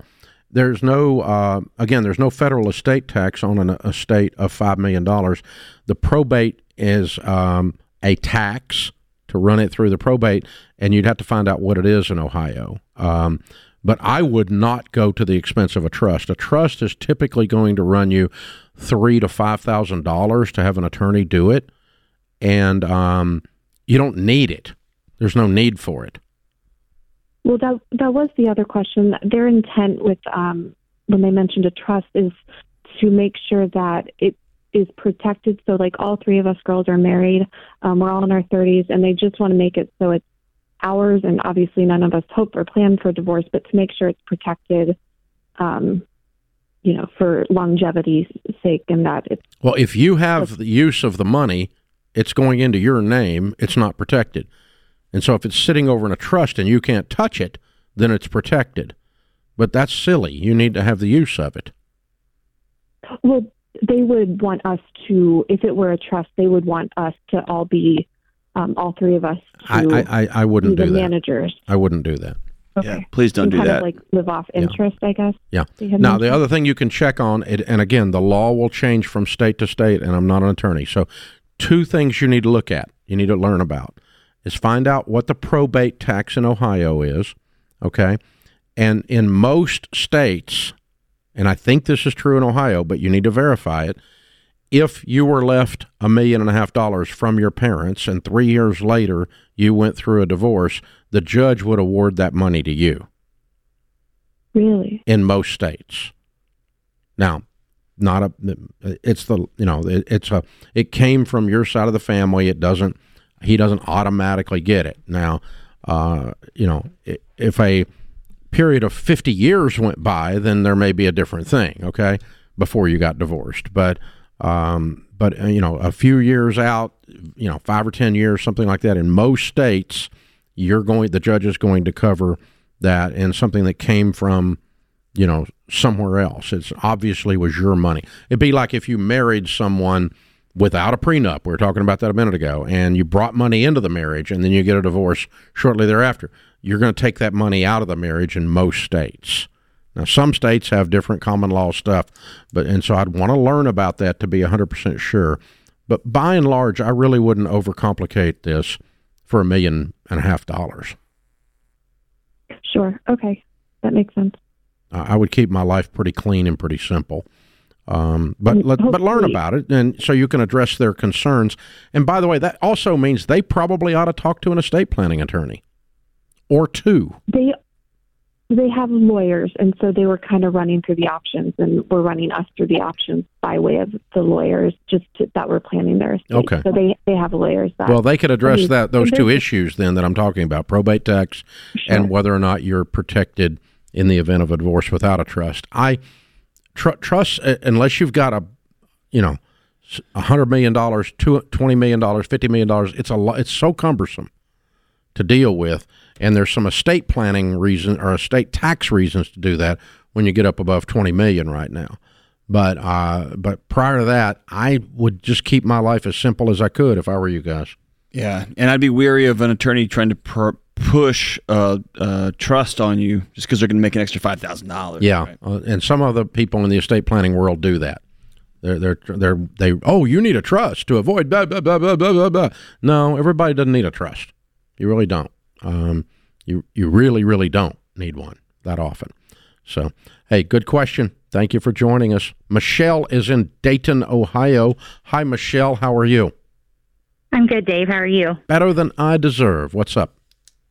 Um, to make a long story short, um, I lost my mom to about two years ago to COVID. Mm. Um, her and I lived together um, my whole life, but the last twelve years we roomed together because um, her and my dad separated. Mm. Um, so I honestly feel like the last, the first year I was numb. The last year I've just kind of been living in survival mode. Um, and long story short, I did stupid about a month ago and um, went out and traded in my car for a new one. And I realized pretty quick it was dumb. Um, I was kind of stressed out and I was going through a box of my mom's stuff. And on top of it was a book that I had never seen before. It was Rachel Cruz's Know Yourself, Know Your Money. And I started reading that. It kind of turned me on to your guys' show again. My mom listened to you guys here and there. Um, but I guess what I'm where I'm at right now is I, I need to get out from underneath this car, but I'm not really sure what to do. Um, you know, I, I feel like I need to sell it. I, I, I don't have anything but student loans and, and the car payment, but um, it's pretty much topped my budget out. Um, and I'm like, what if something happens and my rent raises or, you know, crazy stuff like that, stuff I should have thought about before I did it. But I guess where I'm at is I just don't know how to, you know, w- what steps to take to get out from underneath this car. I know obviously selling it's probably the best bet, but I'm pretty sure as soon as you drive it off the lot, I'm going to owe more than what it's worth. Um, and so I'm just trying to get some advice on what to do and where to start. Uh, without what getting were you driving before? Uh, I had a car. I had a twenty twenty Kia Sportage. I traded it in for a new one. Okay. How much did um, they give you for the Kia? I was underwater on that about a thousand bucks. So I put twenty-five hundred down with what they gave me. I ended up putting about a thousand five hundred down. Okay. Um, on the car. Okay. Yeah. So I, the car's thirty thousand dollars note, um, thirty-one thousand actually. And, and you make uh, what? I just got a new job, um, working for the government. So I'm making about fifty thousand a year. Yeah. Okay. You're, you're right. You do need to sell it. Oh man, what you been through, kiddo? I'm sorry. Um, that was, bi- that was a big time, big time grieving and stress purchase, wasn't it? Yeah. Yeah. Yeah. It was just I don't. I just said I've had a temporary moment of insanity, but yeah. At the same time, it's kind of fueled this. Like I would. Go, how long you had the car? In the face, uh, about a month. Go back and talk to the dealer and see if you can, how big a check you got to write to get out of it. Okay. That's first thing. If it's if the check sounds unreasonable, check what the car will sell for. And you're going to have to cover the difference, the hole that you're in. You're right. You're upside down again. And you're going to have to go buy something super cheap that you can pay cash for and scrape together the money to cover the difference to get out of this thing. But you're right. You need to undo this. And the sooner you undo it, the better. Because every day you drive it, it's going down in value even more. This is The Ramsey Show. All right, let's cut to the chase. It's easy to get discouraged about crazy house prices and interest rates. But when you have the right real estate agent to help you buy and sell the right way, you'll have confidence to make smart decisions. Ramsey Trusted Agents aren't just experts who guide you through buying or selling. They're someone you can trust to have your back from the first call to closing day. Find a Ramsey Trusted Agent near you at ramsey solutions dot com slash agent. ramsey solutions dot com slash agent. Doctor John Deloney, Ramsey Personality, is my co-host. He's also the author of the number one best-selling book, Building a Non Anxious Life. It's our latest number one bestseller here at Ramsey, and you ought to be able to check it out. In the lobby of Ramsey Solutions, hanging out with us on the stage, Anthony from Lancaster, Pennsylvania. Hi, Anthony. How are you? Good. How are you? Better than I deserve. How can we help you today, sir? Just have a question. How do I get my nineteen-year-old stepdaughter to follow the Ramsey plan and pay for college cash when she says she'll let her future self worry about the debt? Your nineteen-year-old stepdaughter, your wife's daughter? Yes. Okay. How long y'all been married? Uh, ten and a half years. Okay. So you knew her when she was nine? Yes. And she said, that's a problem for future me? Yes. It's kind of awesome. Yeah. Wow. Who? Um... Can I just take a guess here that um, the other parent is fully on, take out every loan and go get them? Uh, maybe. Okay. Yeah. Okay. So dad, her dad, is saying probably, yeah, future self. Um, so, uh, well, I, the, th- the couple things I, that pop into my head, and John, you're probably need to address this a lot more than me. I'm just thinking like a dad. Um, uh, unless there's a fractured relationship, your wife is going to have a better chance of having this conversation than you, because you're, by definition, the stepdad. Uh, unless you're the only hero in this whole story uh, with this kid, that you've got more credibility than her actual two parents. You know, um, it'd be nice if she'd listen to your wisdom, but you're probably odd man out. Uh, and, and so what we've got to do is get somebody in front of her that she'll listen to. So that's first what I'm looking for, is who sh- who's she most likely to hear from. And then whoever that is, I'm going to school them uh, just as a dad. This is Dave the dad. Uh, you know, one of the things, one of the hardest times for me in parenting was when my kids grew up and I couldn't tell them what to do anymore. It's pissed me off because it was a lot easier when I could just tell them what to do. And it's it's I mean, and now they're thirty and forty years old, and I still can't tell them what to do. It's just awful. I can't even tell them what to do with the grandkids. It's awful. So um, I've had to learn to not use my dad voice. My only shot at dealing with a, quote, grown-up, in this case a nineteen-year-old, is to speak to them as if they were someone else's kid, and I was trying to persuade them. Like if one of my buddies' kid was going to do this, I would sit down and I would use a different voice than my dad voice. Um, and I'd say, you know, I love you. And let me walk you through, because I love you, why I think this is stupid and why I think it's stupid for you. It doesn't affect me. You get to do whatever you want to do. But one definition of maturity, honey, is learning to delay pleasure. And this little future self thing you've said is an indication you're acting like you're four. And that's what I would tell one of my friends' kids. But um, as if they were a caller on this show, you know. But it's not me using my dad voice. Because the instant she hears anything other than persuasion as a technique, she's going to click off and move on. Even if she, if she's physically sitting there, she quit listening.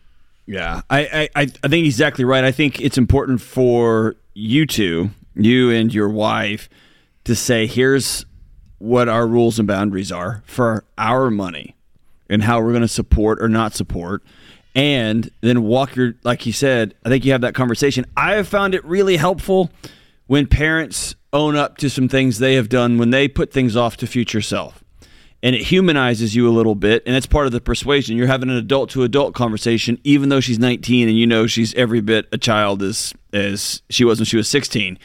Um, okay, I did this one time. And that may not work, but at least you become more credible instead of just this pointing finger and saying, you know, you're going to do know, X, I bought y, a Z. car I couldn't afford, and I thought future self would worry about it. Right. And I didn't sleep a lot. And it tore me up, and I got messed up my credit, and it set me back, and it's one of the fa- financial decisions I made that held me back, and I just don't want that pain for you because I love you. You know, that kind of thing. There's also going to be a strange thing that happens, um, and you've probably dealt with it her whole life, is if she has one parent saying, I think you should do this, then there's a loyalty thing that gets really dicey and really weird. And so sometimes the greatest gift you can say is, I think you're making a mistake. I don't think this is the right move. I love you, and I'm going to be here when you get back. And I've got a plan for you to pay all this mess off. Um, I don't think it's the right thing. But there's that weird loyalty thing that they feel like if they're doing something, even if it's better for them and they know it, that they're being disloyal and somehow unloving to the other parent. Like, this situation's messy. It's just messy. That's why it's important for y'all two to get your boundaries straight. We're going to pay for your first semester of college, but it's going to come at this or this, or we can put this money on the table, but you can't borrow a dime. If you borrow a dime, you're yeah, opting, I, I you are opting out of this money, whatever.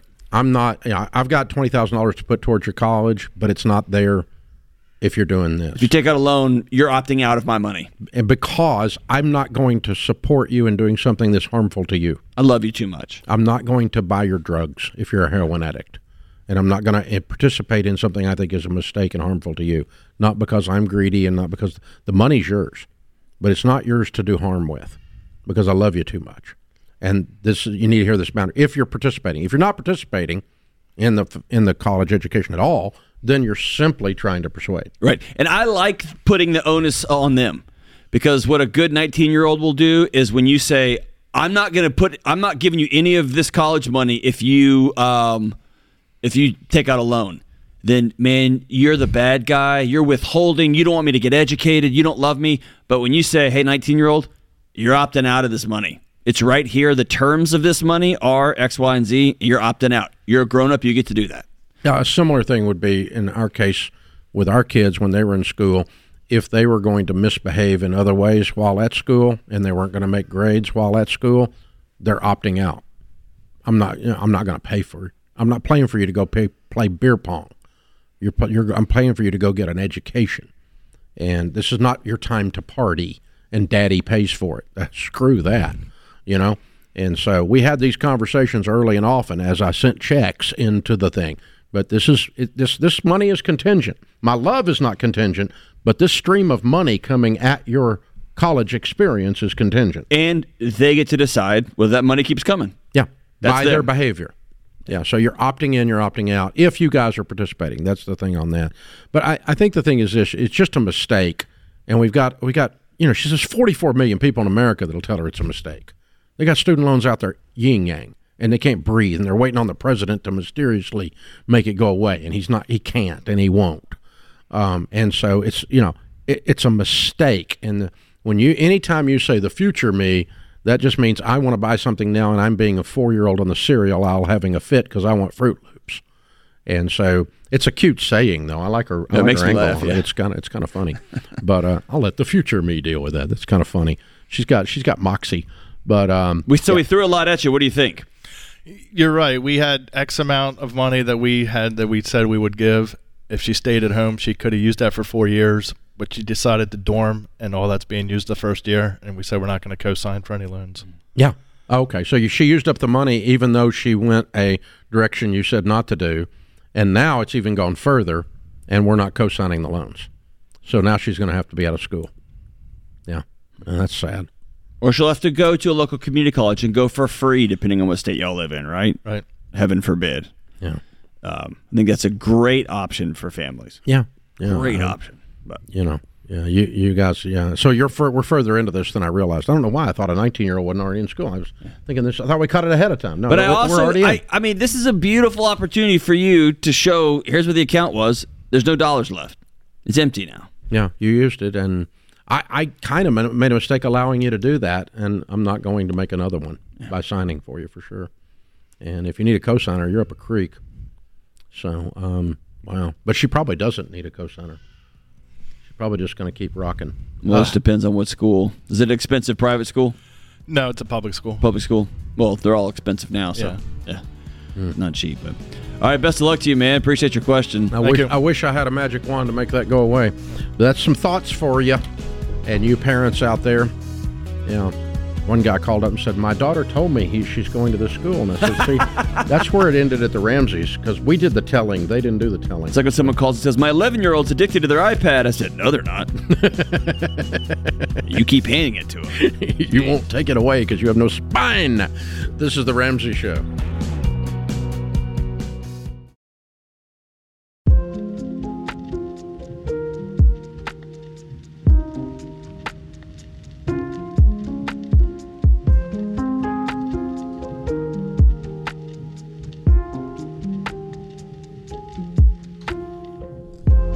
Our scripture of the day, Proverbs seventeen seventeen. A friend loves at all times, and a brother is born for a time of adversity. Mother Teresa says, some people come into your life as a blessing. Other people come into your life as lessons. There's mentors and there's anti-mentors. I think I'm the blessing for you, Dave. That's it. That's it. I knew it when I got up this morning. I said, that's it. John, Doctor John Deloney. It's my blessing. He's a blessing. Bless me. You are my adversity. I love it. Well, hey, everybody's got to have a gift. Danielle is in New Loudon, Connecticut. Hi, Danielle. How are you? I'm well. How are you? Better than I deserve. What's up? um, so I'm kind of in a place in my marriage where I'm trying to figure out um, if I should be coming or going. Um, we had uh, twins two years ago.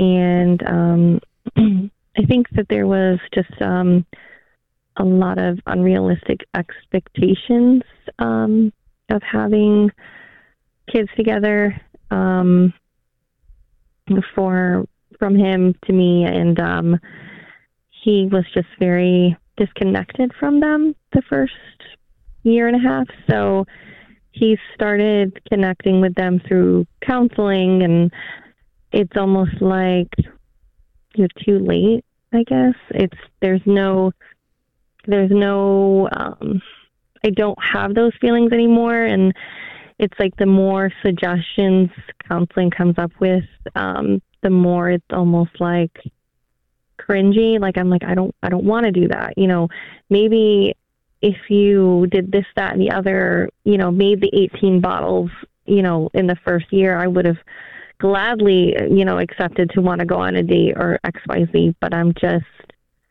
I so feel are like you done? Are, are you them. Are you leaving your marriage?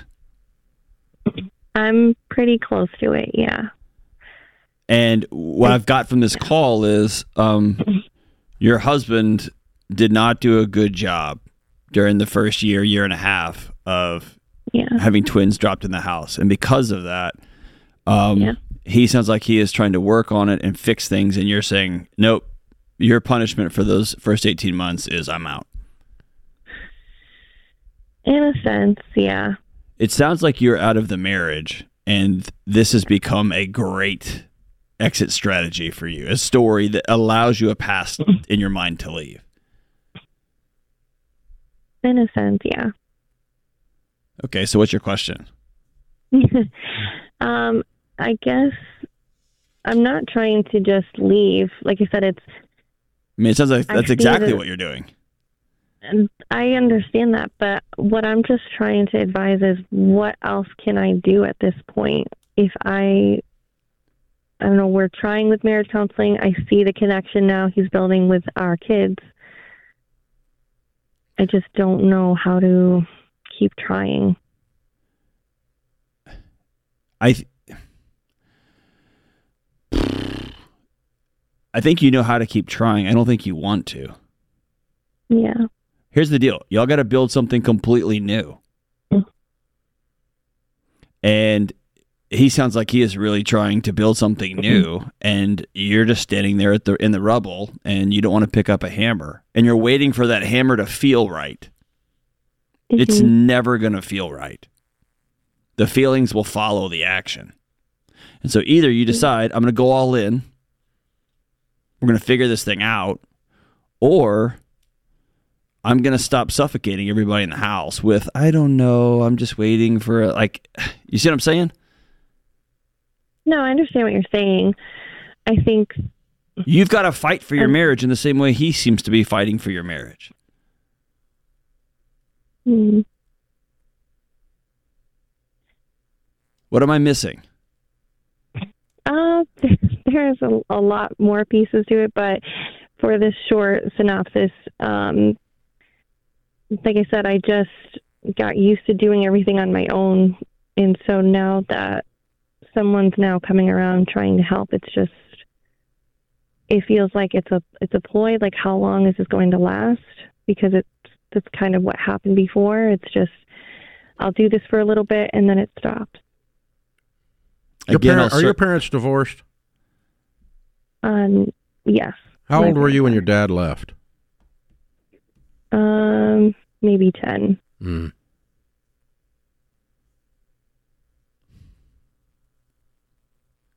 I think you're still pissed at him. uh, biolog- no, uh, mm-hmm. I, I have no hard feelings towards yeah. any of my parents. Bull. Okay. You've, I don't, I, ask me your question, because I really don't know. I, I don't know how I can help.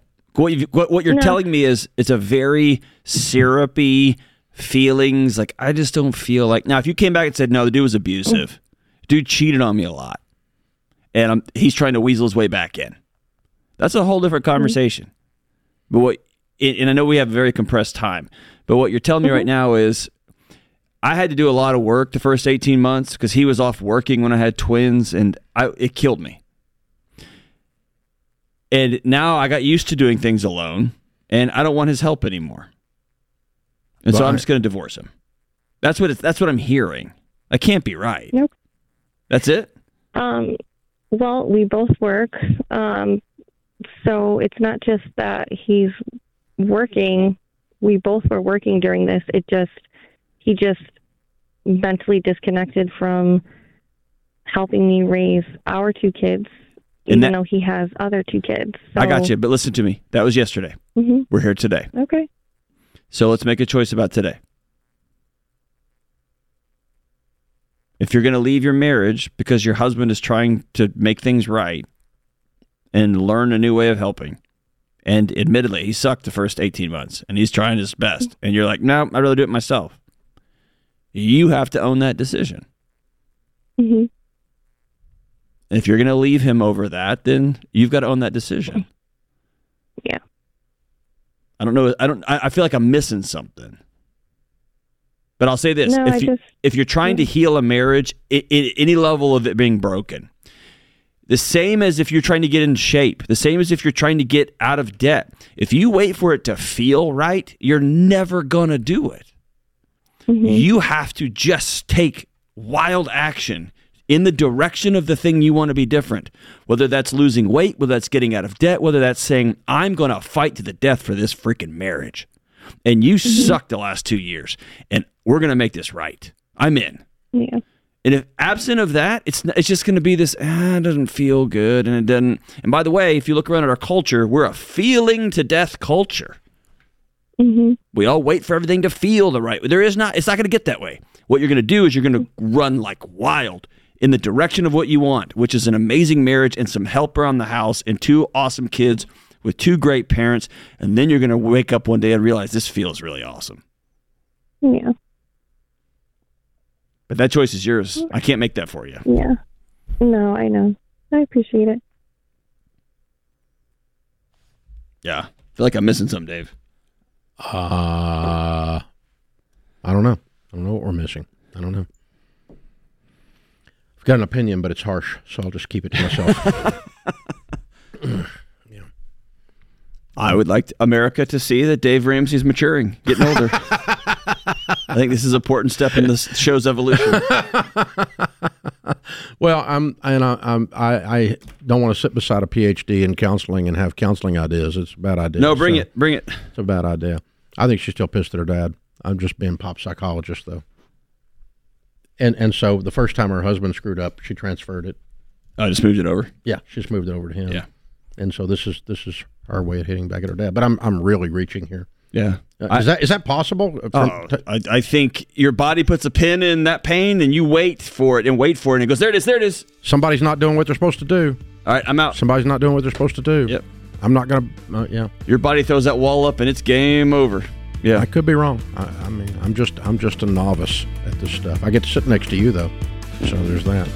That puts this hour of The Ramsey Show in the books. We'll be back uh, with you before you know it. In the meantime, remember, there's ultimately only one way to financial peace, and that's to walk daily with the Prince of Peace, Christ Jesus.